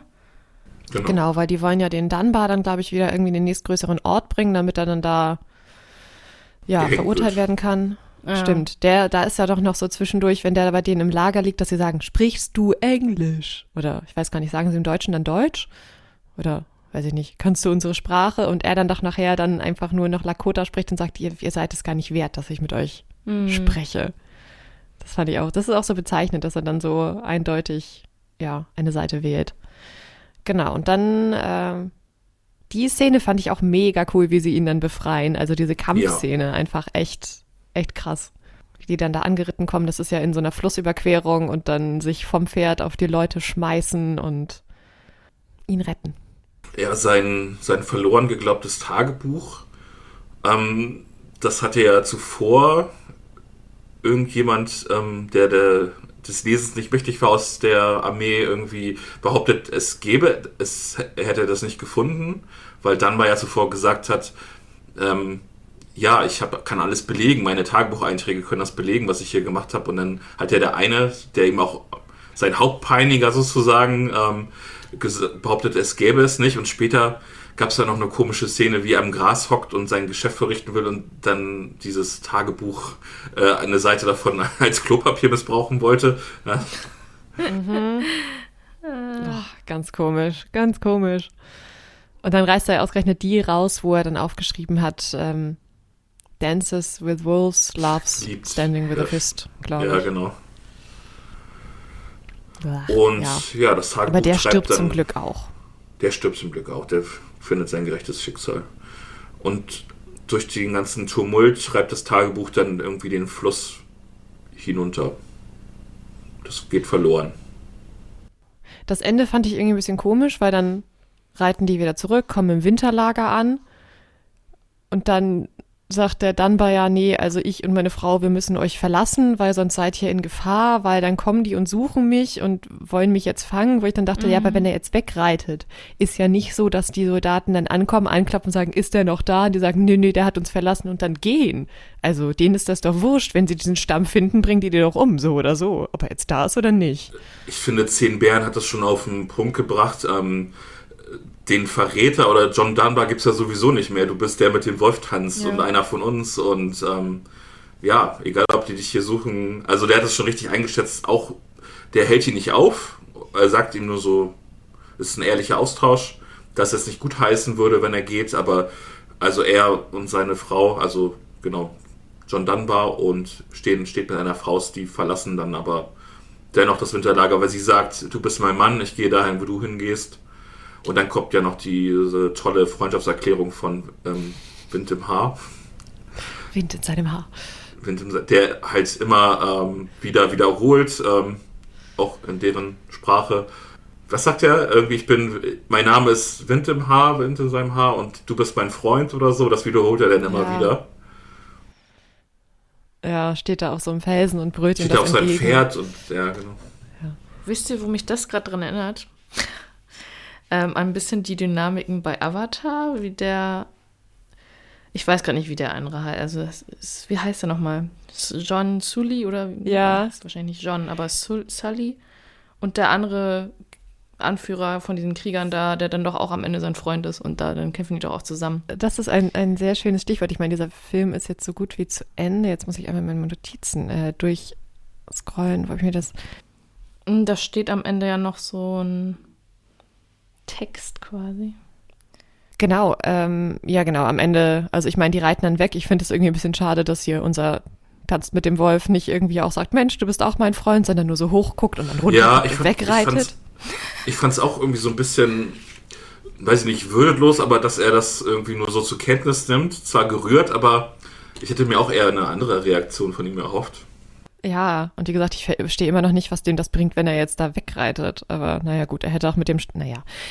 Ja, das ist tatsächlich ein Unterschied zur Literaturvorlage. Da bleibt er nämlich dann einfach da. Das gibt sogar noch ein Nachfolgebuch, wo er dann irgendwie mit seiner, steht mit einer Faust ganz viele Kinder hat, aber naja. Und am Ende vom Film wird dann ja so ein Text eingeblendet mit, sie hatten noch ein paar Jahre Ruhe und 13 Jahre später oder so waren fast alle Ureinwohner getötet oder eingeschüchtert von den Weißen und so. Ja, es gab irgendwie 13 Jahre später keine freien Zustämme mehr oder sowas. Gab. Also ich habe mir nur aufgeschrieben, Abspann, Schrägstrich, verspricht kein Happy End. Ja, ja. Ja. Aber naja, gab's für die ja auch nicht. Der wilde Westen endete, so Ja. stand da, glaube ich, noch. Ja. Aber ähm, dein Avatar-Dings war, war, war ganz schön, weil dieser Film hat ja einen gewissen Stil, was ähm, die Darstellung der Ureinwohner wurde ja teilweise viel gelobt, aber es wurde auch kritisiert, diese White Hero-Geschichte, dass dann jetzt halt ein Weißer dazukommt und den so rettet. Und dieses dieses ganze Ding mit, da ist ein Weißer und der ähm, landet dann bei Ureinwohnern, lernt deren Kultur kennen, kommt dazu, irgendwie wird fast der Beste von denen und rettet die dann so ungefähr, ist ja auch so ein gewisser Trope und hat ähm, viel Inspiration gebracht, unter anderem Stimmt. für Last Samurai zum Beispiel. Ich wollte gerade sagen, du beschreibst gerade den Plot von The Last Samurai. Jupp, genau. auch einer genau. meiner absoluten Lieblingsfilme. Ja. Und Avatar ist halt auch genau das Gleiche. Und bei Avatar, James Cameron Ja. hat sogar gesagt, dass er sich auch wirklich von diesem Film hat inspirieren lassen und von viele Sachen, die da oder Szenen, die da waren, wo er dachte, ja, das hat ihn inspiriert. Hat er schon so mit aufgenommen. Deswegen die Parallelen sind eindeutig und sind auch da. Stimmt, das ist mir tatsächlich gerade einfach so eingefallen, aber das ist hab- unverkennbar. Ich habe Avatar immer nur als CGI Pocahontas auch mal ein bisschen gespeichert. Auch wegen der Ja, Liebesgeschichte. Genau, Pocahontas ist ja auch so ein bisschen, denkt man natürlich auch dran, aber Aber auch da sieht man ja die, die Parallelen. Bei Avatar äh, wird ja, ist, äh, gut, ich meine, da wird halt eine dann dazu Ja. gezwungen, ihm zu helfen, aber da ist es halt auch eine Frau aus dem Stamm, muss ihn dann da einführen. Hier, das steht mit einer Faust, weil sie die einzige ist. du auch der Prinzessin? Oder Ja. so? Und steht mit einer Faust, ist da ja auch so die einzige, nur weil die, sie die Sprache kann. Aber sie führt ihn halt ja auch in viele Sachen da irgendwie ein. Er bleibt da wegen der Liebe so ein bisschen. Das ist bei Dunbar ja auch so, dass er sich dann verliebt. Also viele Parallelen. Ja. Wobei bleibt, äh, bei Pocahontas bleiben die doch nicht da, oder? Nee. Nee, bei Pocahontas geht er weg, aber dann nimmt er Pocahontas ja mit. Nee. Gibt es da nicht auch verschiedene Im, Versionen? im Disney-Film von? nicht, aber Ja. es, das ist ja auch äh, tatsächlich real. Also es gab ja eine Pocahontas. Die wurde mitgenommen und starb dann, glaube ich, verhältnismäßig früh. Bei diesem Film gab es übrigens auch ein paar reale ähm, Vorbilder. Ich glaube, ähm, diese steht mit einer Faust. Ähm, das gab wirklich mal eine, eine Frau, die ähm, als, als junge Frau dann ähm, bei, ich weiß nicht, ob Sioux, aber ähm, bei ähm, Ureinwohnern gelebt hat und da auch Mann und Kinder hatte. Die wurde dann irgendwann gerettet, in Anführungszeichen, musste dann wieder bei den Weißen leben, hat dann aufgehört zu essen und ist irgendwie nach kurzer Zeit gestorben. Top. Aber die durfte nicht zurück. Ah. Mhm. Ja. Ja, das war so das Filmische. Äh, ich habe noch mehr Notizen. Okay, leg los. Ja, die Oscars, also Auszeichnung. Ich meine, dafür, dass niemand an den Erfolg dieses Films dachte, gab es einfach einen Oscar für bester Film, beste Regie, beste Kamera, beste Musik, bester Schnitt, bester Ton und bestes adaptiertes Drehbuch. Und nominiert waren auch äh, Schauspieler, Kostümdesign und Szenenbild. Ja, und dann kam äh, Titanic äh, sechs Jahre später oder sieben Jahre später hat diesen Rekord richtig gecrushed mit elf Oscars oder so. Also sonst, also muss doch zu diesem Zeitpunkt, muss es ja auch neben Ben Hur aus den 50ern einer der erfolgreichsten Filme bei den Oscars überhaupt gewesen sein, bis dann Titanic und 2003 mhm. Herr der Ringe kam mit jeweils elf Oscars. Also hat doch der mit dem Wolftanz eigentlich schon einen guten Schnitt. Ich habe jetzt nicht bei deiner Aufzählung mitgezählt, aber es müssen auch sechs, sieben Oscars gewesen sein. Sieben tatsächlich, genau. Sieben, ja. Und drei Nominierungen. Ja. ja. Das ist schon viel. Da wurde dann noch kritisiert, also was heißt kritisiert, aber da haben viele, war noch auch ein bisschen bei Best Picture oder nee, bei beste Regie auch so, hä, weil im selben Jahr ja Goodfellas von Scorsese erschienen ist und nominiert war, dass dann Scorsese nicht gewonnen hat. Und das war dann auch so bei vielen so ein, also es gibt glaube ich so eine Hass, auch so ein Hass auf Kevin Costner, weil er da gewonnen hat und nicht Goodfellas habe ich noch so ein bisschen vernommen, als ich so recherchiert habe. Ja, wahrscheinlich ähm, war der mit dem Wolftanz auch so ein bisschen Oscar-Bait, also Oscar-Köder, also allein mit der Geschichte ähm, über, den, über die alte amerikanische Geschichte.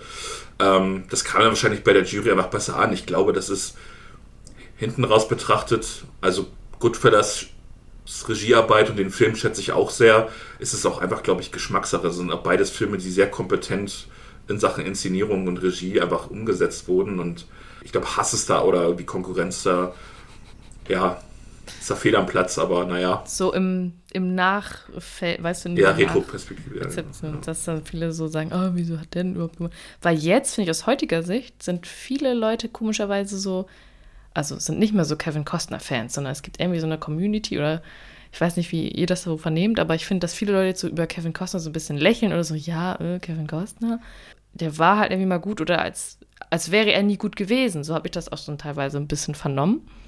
Kann aber auch nur so meine persönliche Erfahrung jetzt gewesen sein, wo ich so mal recherchiert habe. Ja, den Eindruck, dass es umgekehrt war, dass er früher belächelt wurde und jetzt, wo er auch so ausführender Produzent bei Yellowstone und so ist, dass er jetzt eher, ähm, wo er ein mhm. bisschen gealtert ist, irgendwie äh, mehr geschätzt wird. Aber ja, auch nur so ein subjektives Empfinden von mir.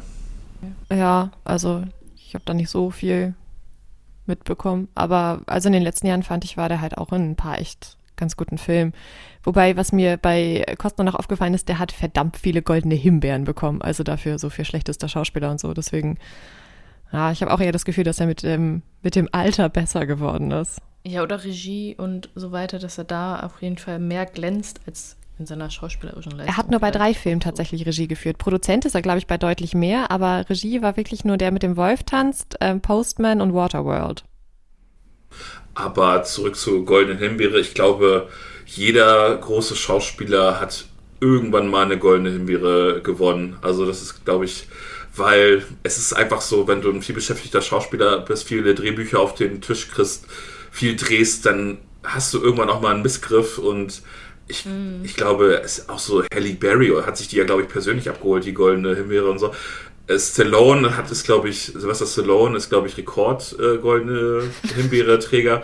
Aber auch der hat ja ähm, Hollywood äh, und, und die Filmindustrie ähm, auch entscheidend mitgeprägt. Aber wenn man irgendwie 50 Filme gedreht hat, dann ist da die Chance, dass er Mist dabei war, auch ziemlich hoch. Klar, ja. klar, muss auch sein. Ja, aber also für der mit dem Wolftanz gab es ja sonst, ähm, also was positiv ja immer bewertet wurde, war, dass äh, sämtliche Ureinwohner auch wirklich mit äh, Native Americans besetzt wurden. Zwar nicht alle als ähm, Sioux, sondern auch irgendwie verschiedenes, aber über 150 Sioux waren als Komparsen dabei und so insgesamt waren einfach über 250 äh, Native Americans mit am Set, die da die verschiedensten Rollen eingenommen haben. Und das ist halt echt echt krass. Ich meine, das kriegt heute nicht mal jeder Filmer hin, dass, also nicht mehr, nicht alle Filme hin, dass die Rollen authentisch besetzt werden. Und die haben halt wirklich gesagt, ähm, dass sie eben wirklich nur die nehmen. Aber was kritisiert wurde, war die Sprache zum Teil. Die hatten extra einen Sprachcoach da, der eben dieses Lakota beibringt. Aber also diese Sprache scheint sehr interessant zu sein, weil die hat unterschiedliche Wörter dafür, abhängig davon, ob ein Mann oder eine Frau spricht. Also die haben wirklich ähm, ja. nicht nur das, das ähm, unterschiedliche, also dass man Mann und Frau und so hat, sondern dass wirklich die Sprache sich darin unterscheidet.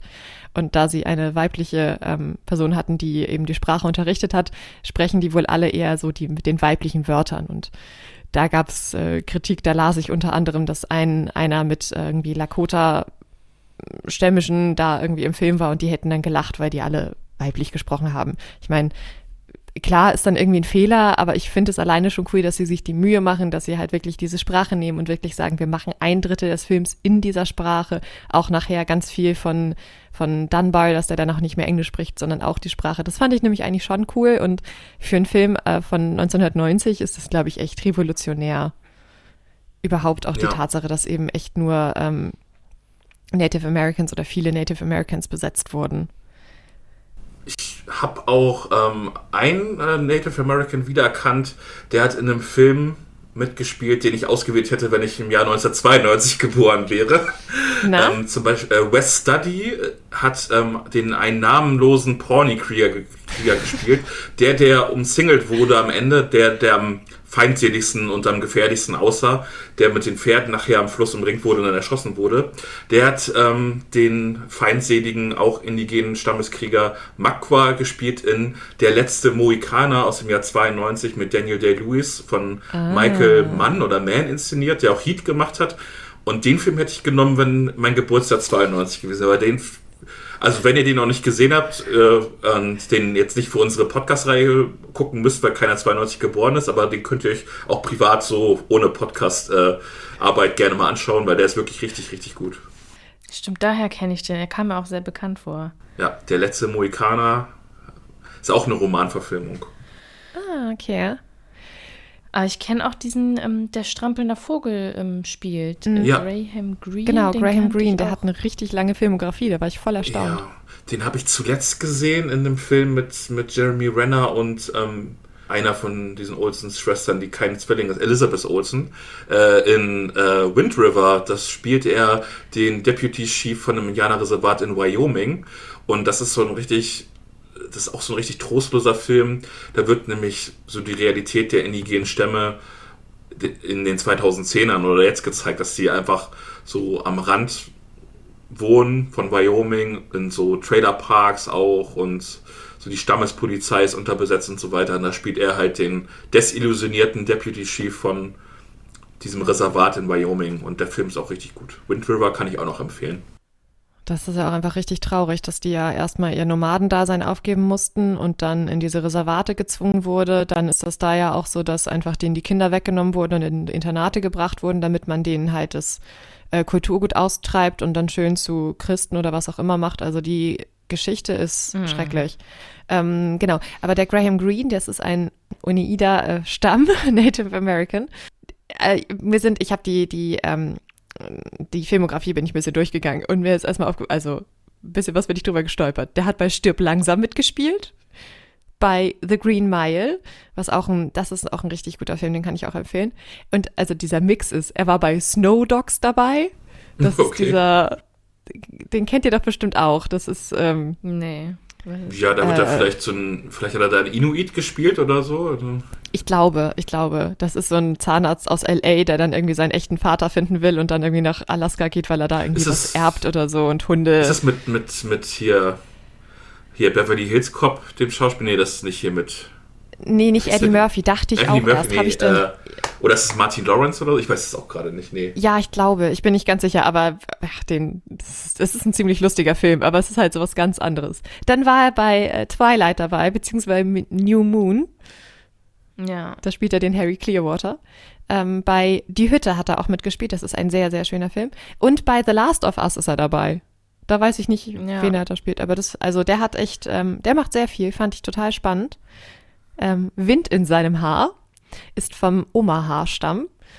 Und der hat nicht so wahnsinnig viel gemacht, aber da, also der heißt Rodney A. Grant, wurde aber 91 vom People Magazine zu einem der 50 schönsten Menschen der Welt gekürt. Also Wind in seinem Haar.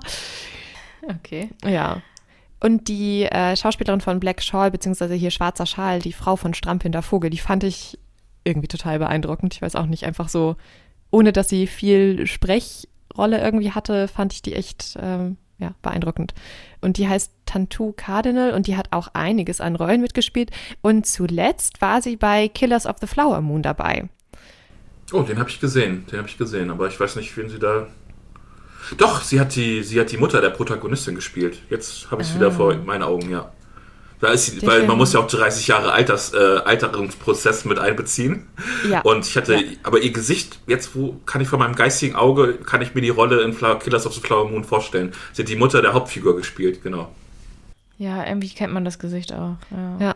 Den, den Film will ich auch nochmal sehen. Der äh, ist ja nochmal deutlich krasser und zeigt, glaube ich, ja viel deutlicher noch, was mit den Ureinwohnern so gemacht wurde. Aber der Film ist nicht länger. Der ist zwar auch lang, aber ähm, der mit dem Wolftanz ist noch eine halbe Stunde länger als Killers of the Flower Moon. Der geht nur 207 Minuten. Richtig kurzer, richtig kurzes Vergnügen. Kurzes Vergnügen, ja. Den habe ich mit ähm, und den habe ich mit unserem gemeinsamen Fun Fact Freund im ja, Film gesehen. ich weiß. Fun Fact, das erzählte er mir. Nein, okay, das ist kein Fun Fact. Ja, aber er sagte, dass ihr den zusammen gesehen hat. Dann dachte ich, ich ähm, will das eigentlich auch noch. Ich weiß nicht, ob der noch irgendwo läuft gerade. Naja, zur Not muss ich warten. Ja, das war, also ich habe tatsächlich nur so was ein bisschen so handvoll über ein paar Schauspieler rausgesucht. Die ähm, steht mit einer Faust spielt, die heißt Mary McDonnell, die hat äh, auch einiges irgendwie gemacht, aber eher so kleinere Sachen. Ähm, die war bei Grey's Anatomy tatsächlich dabei und jetzt zuletzt bei diesem Der Untergang des Hauses Usher. Das ist, glaube ich, so eine Netflix-Produktion. Habe ich am Rande irgendwie mitgekriegt, wurde reichlich mhm. gehypt. Ich habe nur keine Ahnung, worum es da das eigentlich ist, geht. Ja, und American Horror Story und Fargo. Also Aha. doch, die hat auch schon gute Sachen. Ja. Fargo ist ja auch so eine. Habt ihr das gesehen, die Serie? Ich habe von Fargo, ähm, glaube ich, zwei Staffeln oder so gesehen. Das ist doch auch, jede Staffel spielt auch auf einer anderen Zeit mit anderen Schauspielern und so, ne? Ja, genau. Ja, also die ersten beiden Staffeln haben mir sehr gut gefallen, aber weiter habe ich noch nicht geschaut. Hm, stimmt, ich glaube ich auch nicht. ich glaube, die dritte habe ich irgendwann abgebrochen oder so, weil, aber weil ich einfach nicht aufmerksam sein konnte in der Phase meines Lebens irgendwie. Aber also irgendwie kam mir die, das Gesicht halt auch von der so richtig bekannt vor noch und dann ist mir so aufgefallen, als ich geguckt habe ach ja, Independence Day hat sie, glaube ich, die Frau vom Präsidenten gespielt. Also immer so Nebenrollen, aber man hat, man, so jemand, den man immer mal so sieht, war das für mich so. Ja, irgendwie ja. Schon, schon ein guter Cast, den die da hatten. Spannend. Aber so in der, in der Darstellerriege wurde ja nicht so wahnsinnig viel aufgelistet. Es sind irgendwie viele Menschen, die durchs Bild laufen aber nicht so viele, die so wahnsinnig äh, relevant sind. Es gibt nicht viele, die einen Wikipedia-Artikel bekommen haben. Also viele, wo die nur mit roter Schrift unterlegt sind bei Wikipedia, die du nicht anklicken kannst. Äh. Ja. genau. Ja, ansonsten hat der Film versucht, sehr viel Authentizität reinzubringen. Für die Kleidung wurden 625 Hirsche und Rehe benötigt und das wurde echt aus, aus echten Büffelhäuten und Fellen halt gemacht. Also der wurde viel dafür getan, um die Ureinwohner wirklich positiv darzustellen. Und das wurde äh, Kevin Costner wohl hoch angerechnet, sowohl von der weißen Community als wohl auch viel von, von, der, von den Native Americans. Er wurde von einem Sioux-Stamm, ich weiß nicht, ob es verschiedene gibt, ähm, einen hat, hat ihn und ich glaube, steht mit einer Faust auch so zu Ehrenmitgliedern sogar tatsächlich gemacht. Aber da geht's halt wirklich weit auseinander, dass viele sagen so, das war wirklich gut und hat da also endlich mal eine andere Darstellung, nicht dass die Barbaren, die sonst was machen, sondern so halt als diese naturverbundenen Menschen gezeigt hat, die eben, ja, wie du sagtest, Paddy, irgendwie eigentlich doch deutlich äh, zivilisierter sind als unsere Menschen. Und auf der anderen Seite ähm, halt diese White Savior-Geschichte, dass er, dass natürlich wieder der weiße Mann da kommt und die rettet. Und da gab's äh, da musste ich nämlich auch an, an die grummeligen alten Nerds denken, weil einer verglich das nämlich mit Lawrence von Arabien. Und der wurde wohl auch viel kritisiert, so nach dem Motto, dass da ein Weißer kommt und ihn in Arabien da rettet. Und das ähm, eine Kritik war, Kritik war, dass es eher so Lawrence of the Plains sozusagen ist, weil die Plains sind ja so die Ebenen und ja. Die Frage, die ich mir stelle, er rettet sie ja gar nicht. Also Dunbar oder der mit dem Wolf tanzt rettet ja, also rettet, also man kann sich theoretisch sogar fragen, ob die, ob er überhaupt einen Einfluss auf deren Schicksale hat, weil die werden ja auch so ins Winterlager aufgebrochen. Ja. Die hätten sich ohne ihn gar nicht in Gefahr bringen müssen, ihn zu retten. Also theoretisch, White Savior rettet sie eigentlich nicht er rettet sie zunächst vor den anderen, vor dem anderen Stamm, ne? Porn, Weil ja, hätten genau, die keine Waffen stimmt. gehabt, hätten sie wahrscheinlich nicht unbedingt gewonnen. Okay, das ist ein Punkt. Er stattet sie mit Feuerwaffen aus und ähm, sagt ja auch selber im Voice-Over, es gab noch nie so einen deutlichen Sieg, haben die mir gesagt, und den ich mit meinen Waffen. Ja, aber ähm, es ist ja wie, wenn wir zu einem anderen großartigen Film wo Tanja den kompletten Plot gesagt hat, ich wollte schon reingrätschen mit The Last Samurai dann sagst du am Ende, ja, wie bei The Last Samurai, das ist jetzt tatsächlich so, dass Tom Cruise seinen Charakter sogar ähm, heroisch die Schlacht schwer verwundet überlebt, während die ganzen, die Leute, die schon ihr Leben lang Samurai waren, sterben. Er lernt erst die Fähigkeiten in kurzer Zeit. Der Film ist toll, hat tolle Bilder und so weiter. Aber dass er natürlich diese Schlacht noch überleben muss, war auch für meinen Geschmack ein bisschen, ja, okay. Was hat er sich jetzt äh, für Fähigkeiten erworben, dass er der Einzige ist, der diese Schlacht überlebt? Okay. Er ist halt Tom Cruise. Aber das ist so der Klassiker. Da kommt dann ein Weißer, er lernt in weniger Zeit das, was, was die anderen irgendwie ihr Leben lang praktizieren und ist dann auch noch besser. Das ist halt, ja, das ist Das wirklich so halt Weißzeiger, bei- das stimmt. Avatar halt auch so kritisch. Ich meine, das ist alles so rausgezogen, das ist ein Außerirdische und tralala, aber es ist eigentlich Ja. genau das. Der kommt dahin als Außenstehender und ist am Ende der beste Krieger von Und allen. wird halt so. auch Chef und so, Warum? ja, das, hm. und ist noch nicht mal in seinem eigenen Körper. Also es ist noch mal extremer, weil er dann noch so einen Leihkörper eigentlich nur hat, so einen Avatar, den er da. ja. ja Deswegen, ich konnte die Kritik tatsächlich auch bei dem Film hier nicht so ganz nachvollziehen, weil eigentlich könnte man das Ganze oft umdrehen und fast sagen, dass äh, dieser Stamm ja den Dunbar gerettet hat, weil der war eigentlich ja. Ja. kurz davor, sein Leben Ja. aufzugeben. So, da hat sich, Genau, da hatte er einfach gar Ja. nichts. der war da ja echt alleine, hätte dann da so vor sich hingelebt. Wer weiß, was der eigentlich gemacht hätte, wenn, also ob der da einfach die Monate gewartet hätte, bis dann der Nachschub kommt und sich dann nochmal wieder eingereiht hätte oder ob er einfach irgendwann aufgegeben hätte. So deswegen haben die ihm ja eigentlich so nochmal gezeigt, wie man wirklich im Einklang mit der Natur irgendwie leben kann und was, was das alles so wert ist, wirklich, was, was man da hat und was diese Wildnis da wert ist. Ja. Aber ich finde auch, dass auch John Dunbar oder der mit dem Wolftanz hätte es auch nicht verhindern können, dass da noch mehr weiße Siedler kommen. Also das ist halt so dieses endliche, du Ja. weißt genau, das hätte jetzt gar keiner finden können, egal wie viele Leute das jetzt gewesen wären oder so. Das wäre halt passiert und da hätte auch keiner mehr helfen können, so ungefähr. Das finde ich so Ja. Genau. tragisch an dieser Geschichte irgendwie. Ja. Ja, ansonsten war das, glaube ich, zur Kritik das meiste, was ich hatte. Über das Filmische, dass diese Erzählweise ja wirklich sehr langsam ist und dass sich wirklich viel Zeit nimmt, das hatten wir ja auch schon und dass das heute, glaube ich, echt einfach nicht mehr gehen würde.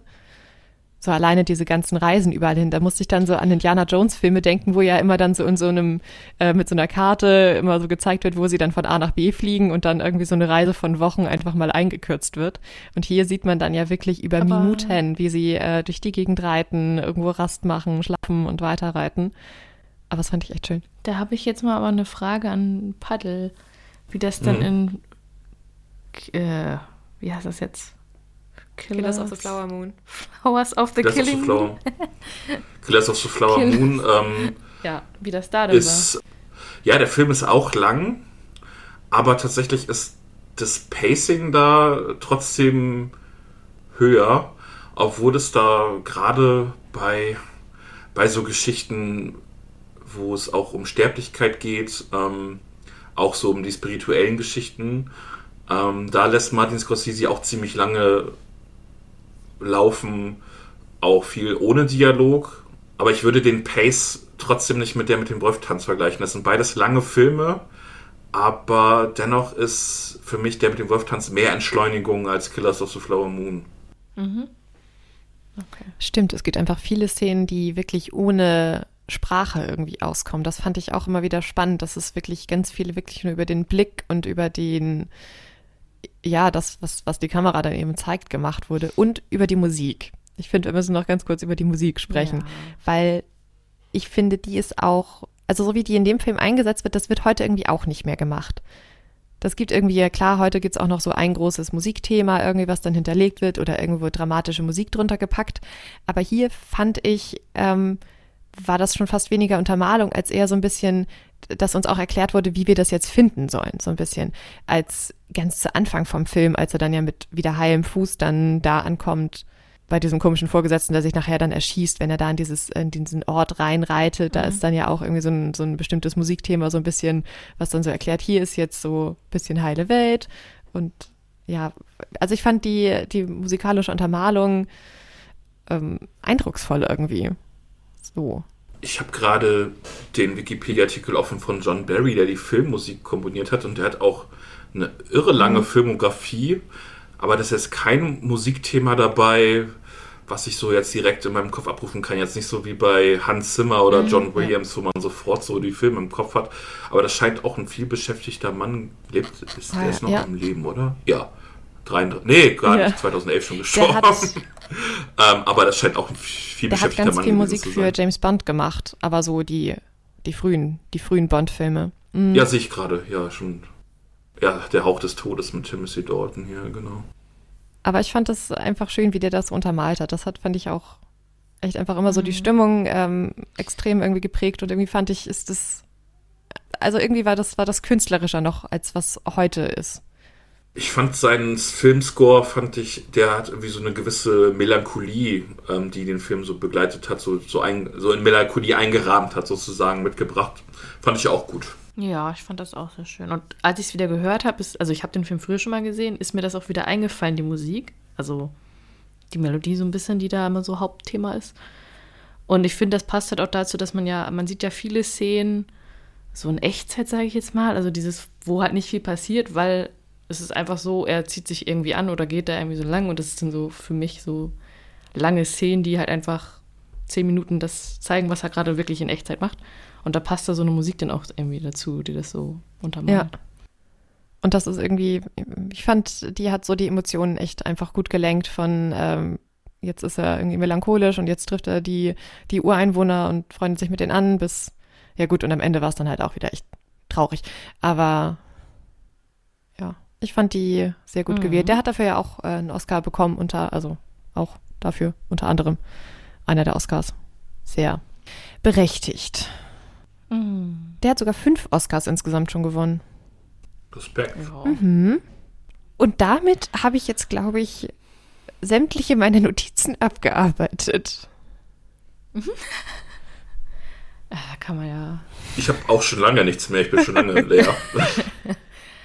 Ich habe gar Hab nur noch improvisiert am Ende. Ja, ich habe gar keine Notizen mehr wieder. Aber Dann muss ich leider Ja. sagen, wird es vielleicht doch nicht, doch nicht die längste Folge, die wir je hatten, wenn ich so auf die Aufnahmezeit gucke. Was, was ist eure längste Folge? Wisst ihr das aus dem Stegreif? war das unsere erste Folge? Ja, ich glaube, äh, naja gut, vielleicht, vielleicht könnte es knapp werden. So 1,47 ein bisschen so. über anderthalb Stunden hatten wir. Und jetzt sind wir ja auch ungefähr bei dem Dreh. Also mal sehen. Vielleicht müssen wir nachgucken. Ja, das war. Ja, geben wir den, den Leuten noch einen Ausblick, was noch kommt, oder ist es immer eine Überraschung, welcher, welcher Film Nö, können wir noch machen. Sollen wir noch so eine kleine schlecht, letzte Fazitrunde? Ich meine, wir haben äh, wirklich viel drüber gesprochen, über so, eine, so, ein, so ein Endfazit irgendwie nochmal von jedem zum Film. Ja, gerne. Willst du anfangen? Ich fange gerne an. Ähm, das war für mich auch nicht das erste Mal, der mit dem Wolf tanzt. Ich habe ihn vor, weiß ich nicht. Also ich habe ihn auf jeden Fall nicht in den 90ern geguckt, weil da war ich ein Kind. Weiß ich nicht, in meinen frühen 20ern schon mal gesehen, als ich äh, viele Filmklassiker nachgeholt habe. Und ähm, ja, für mich ist das auch so ein Film, wo ich festgestellt habe, dass sich seit meine Sehgewohnheiten geändert haben, weil ich so, ich konsumiere so Netflix-Filme, auch neuerdings so, da bin ich am Handy nebenbei und irgendwie reflektiere ich selbst auch, dass das irgendwie falsch ist, irgendwie so immer so dieses, diese Reizüberflutung. Aber bei der mit dem Wolf-Tanz konnte ich mich auch bei in diesen zwei Sitzungen auch komplett drauf einlassen, ohne Nebenschauplätze. Ja, ich finde immer noch das behagliche Erzähl Erzähltempo. Ich finde die, die Schauplätze, es ist halt alles, ähm, was auch nicht mehr selbstverständlich ist, es ist alles physisch, es ist alles greifbar, es ist alles, findet wirklich statt an dem Ort, wo es gedreht wird. Das ist jetzt kein Greenscreen, wo die Leute dann davor rumhampeln, sondern es ist einfach echte Schauplätze, echte Pferde. Es wird kein echter Wolf gewesen sein, vielleicht so ein Wolfshund oder sowas. Ähm, genau, ähm, das Casting war gut. Ähm, es war jetzt ja genau kein Whitewashing beim Casting, sondern Native Americans wurden in tragenden Rollen gecastet. Ähm, bei der Sprache wurde Wert darauf gelegt, dass sie authentisch rüberkommt. Und ja, das ist für mich ein Film, der auch trotz seiner Länge nicht, lang, nicht langweilig oder langatmig ist. Langatmig vielleicht schon, aber nicht mit negativer Wertung dahinter. Und ich würde, ich würde im Grunde, jeder, der ein bisschen filmaffin ist, sollte sich den eigentlich einmal in seinem Leben angeschaut haben. Ich? ich mach mal weiter. Ja, du hast schon sehr viel gesagt. Also ich habe den Film, glaube ich, auch in meiner Teenagerzeit irgendwann mal geguckt, weil ich habe sehr filmbegeisterte Familie und einen großen Bruder und mein Papa, die haben immer solche Filme dann mir auch gezeigt, auch manchmal ein bisschen zu früh, ehrlich gesagt. Aber so, das muss man jetzt gucken und das musst du gesehen haben und dann haben wir uns das angeguckt. Ja, und das ist wirklich so, wenn alles noch echt ist und alles so, da genau dieses ohne Greenscreen und so weiter und nicht so schnelle Bildwechsel, sondern ja, man ist dann so mittendrin und man kann sich das richtig gut vorstellen, wie das so war. Und das fand ich halt so gut an diesem Film, dass man da einfach abtaucht und nichts anderes braucht und man einfach mal wirklich komplett raus ist aus diesem Ganzen, was heute so alles passiert. Mit der schönen Musik auch und mit den Schauspielern, die dann auch alle sehr abwechslungsreich und authentisch irgendwie so gespielt haben oder auch mit den Kostümen allein schon fand ich, dass es sehr ja, einfach auch schön ist, so ein schöner Film. Und mit den Tieren, also ich mag auch Filme, wo dann so viele Tiere wirklich rumlaufen und nicht so animierte Tiere oder so. Habe ich auch schon mal ein Thema mal gehabt mit Tanja, dass ich diese animierten, echten König der Löwen-Filme oder sowas, das kann ich überhaupt nicht ab. Ganz, ganz scheußlich.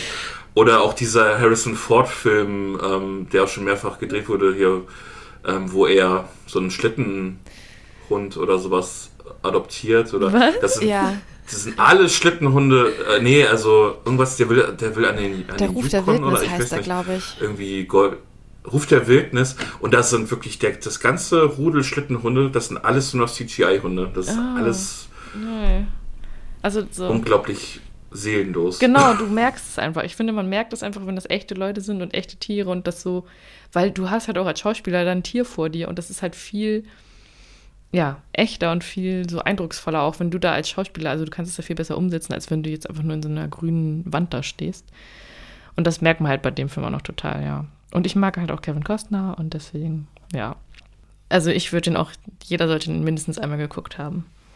Doch, da kann ich mich anschließen. Ich habe ihn tatsächlich zum allerersten Mal gesehen. Ich glaube, sonst höchstens mal Ausschnitte, wenn das irgendwie im Fernsehen lief. Aber ich meine, als, als Kind hatte ich nie und nimmer die Geduld, da mich hinzusetzen und den zu gucken. Und ich weiß gar nicht, ich glaube, meine Eltern haben den auch nicht wirklich gesehen. Aber deswegen ähm, entschleunigend betrifft, also trifft es echt. Die vier Stunden am Stück, ich weiß nicht, ob ich das durchhalten würde, aber so aufgeteilt war voll in Ordnung. Und das war wirklich, also ich muss auch sagen, ich finde, den, den sollte man gesehen haben. Wenn man ansatzweise irgendwie ein bisschen in Film interessiert ist, dann ist das echt äh, eine schöne Sache. Um halt auch einfach den Unterschied zu sehen, wie früher die Filme gemacht wurden und wie man das heute macht. Und das ist in dem einen oder anderen Aspekt, finde ich, auch gut wäre, zu, zu den Methoden von früher mal zurückzukehren. Genau. Ich glaube, ich muss jetzt nicht wiederholen, was ihr dann sagtet, aber ja. Das Einzige, was ich nicht rausfinden konnte, was mich nochmal interessieren würde, wäre, wenn Socke leider nachher am Ende ja erschossen wird, wie genau sie das eigentlich gemacht haben, weil der liegt dann da ja so eingekugelt. Ich hoffe, die haben nicht wirklich diesen armen Wolf getötet. Das fände ich sehr tragisch und nicht gut.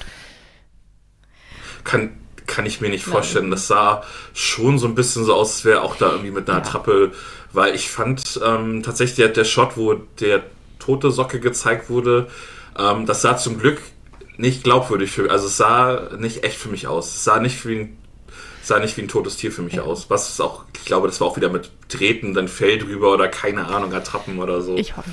kann ich mir nicht Ich vorstellen. mal dass sie ganz fest daran. Genau. Und ansonsten, Und dann kannst du ja auch so einen Hund oder so einen Wolf so auch dressieren, dass er dann so umfällt oder was auch immer. der lag da ja so Das ja eingekugelt auch am. Ende und sah auch aus, als würde er nicht atmen und. Ja, du warst eine Puppe. Ja, Tanja, aber ich fand es halt auch cool, dass sie come einfach on. dafür gesorgt haben, dass sie eine richtige Büffelherde haben und heute hätte man wahrscheinlich, ja, würde man das wahrscheinlich auch einfach alles animieren und CGI und so. Deswegen, ja, ich fand das schon schön. Doch, lohnt sich. Ich finde Ja. es am Ende einfach immer traurig, wenn man sich dann irgendwie nochmal bewusst macht, was zur Hölle da eigentlich äh, mit den Native Americans angestellt wurde, nur weil, ja, die Weißen der Meinung waren, ihre Kultur ist besser und sie müssten da jetzt mal irgendwie Zivilisation in Anführungsstrichen hinbringen. Aber auch gerade deshalb, finde ich, sollte man den einfach mal sehen, um zu sehen, was, ja, was da los war. Ah, also, dreimal fünf Sterne für den Film, dreimal klare Empfehlung. Ich weiß gar nicht, hatten wir jetzt aus, ausdiskutiert, mit welchem wir eigentlich weitermachen? Eigentlich müssten äh, Alena mit deinem Film dann ja weitermachen, oder? Ja. Hattest du dich eigentlich für einen entschieden? chronologisch Ja, ich habe mich Oh, für einen okay, dann können wir ja, können wir ja anteasern. Eigentlich auch noch in eurem Jetzt- Beisein. Erzähl, erzähl. Ich weiß nicht mehr, welch- welcher das war. Ach so, soll ich das jetzt Ja, schon anteasern? Also so richtig Ja, offen. bitte. Okay. Also ich bin ja auch 90er Jahre und ich glaube, dass dieser Film vielleicht ist das schon 89 in Amerika oder so erschienen, aber 1990 bei uns und das ist halt Club der Toten Dichter. Oh. Oh. Ich, das ja, wird super. gut. Ja. Gute Wahl. Ja. Das wird richtig gut. Da hätte ich denn mal Lust drauf. Genau. Ach, den mag ich richtig gerne. Captain, mein Captain und so. Ah, Ich weiß nicht, ob wir gerade schon ein Timing haben, wann diese Folge dann kommen wird. Ist das dann einfach die nächste Folge? Ja, also meine dann, dass wir das jetzt erzählen können, wann die kommt. Nö, Ich also meinetwegen können wir das sonst auch so ein kleines bisschen übers Jahr verteilen. Die Leute müssen immer einschalten, auf jeden Fall. Ja, ich würde ich würd's tatsächlich auch so, also das mache ich ja mit den grummeligen Nerds auch so, dass wir so einmal pro Quartal Ja. aufnehmen oder so, dass wir das so ein bisschen, die, die Goodies so ein bisschen verteilen, so dass es so ähm, jetzt nicht dreimal hintereinander 90er-Special, sondern dass wir das so ein bisschen, Okay. ja, genau, Ja, finde ich auch gut. Genau, den Abschluss mache ich dann ein bisschen später, 93.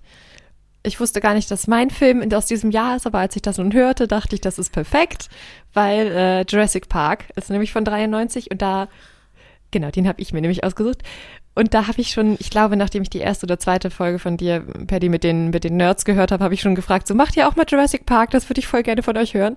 Und jetzt, äh, Machen wir jetzt das ja nicht greifen. mehr, weil jetzt ist ja irgendwie, Genau. also ich, also jetzt, also ich werde das jetzt nicht mehr reinbringen, weil ich werde, glaube ich, nicht Nein. zweimal zu Gast im Podcast sein, zweimal über Jurassic Park sprechen. Mhm. Dann machen wir das bei euch und ähm, ich habe auch schon, aber ich werde jetzt natürlich nicht die, die nächste Nerd-Folge, weil ich mit und Marco nicht gesprochen habe, ob ich das darf, aber äh, die nehme ich Ah. im Februar auf und das ist mein Film. Mhm.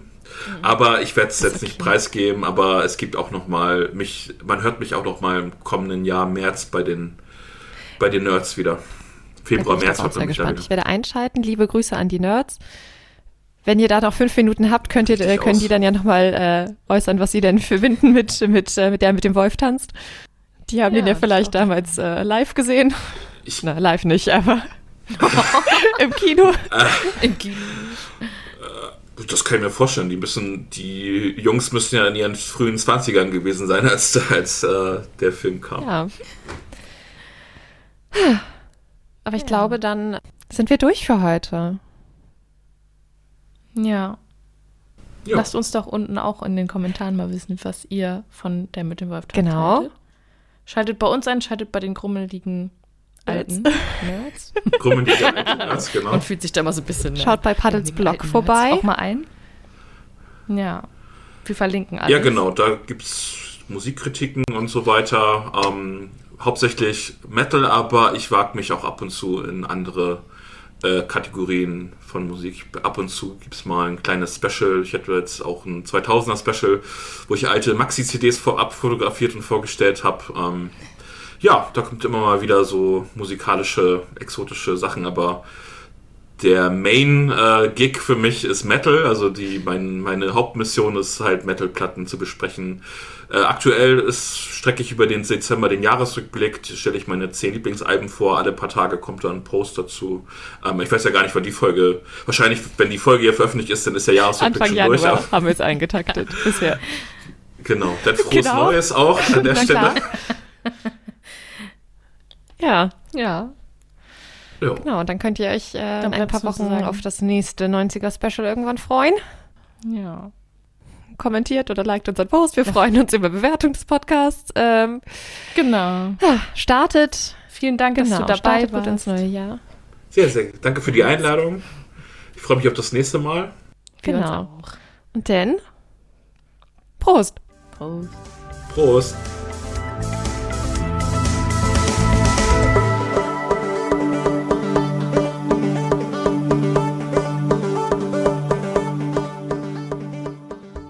Ein herzlicher Dank geht raus an Grenadine Art für unser Podcast-Logo und unser Podcast-Bild. Und für die Musik an Uwe Junge. Weitere Infos zu den beiden Künstlern findet ihr in unseren Show Notes.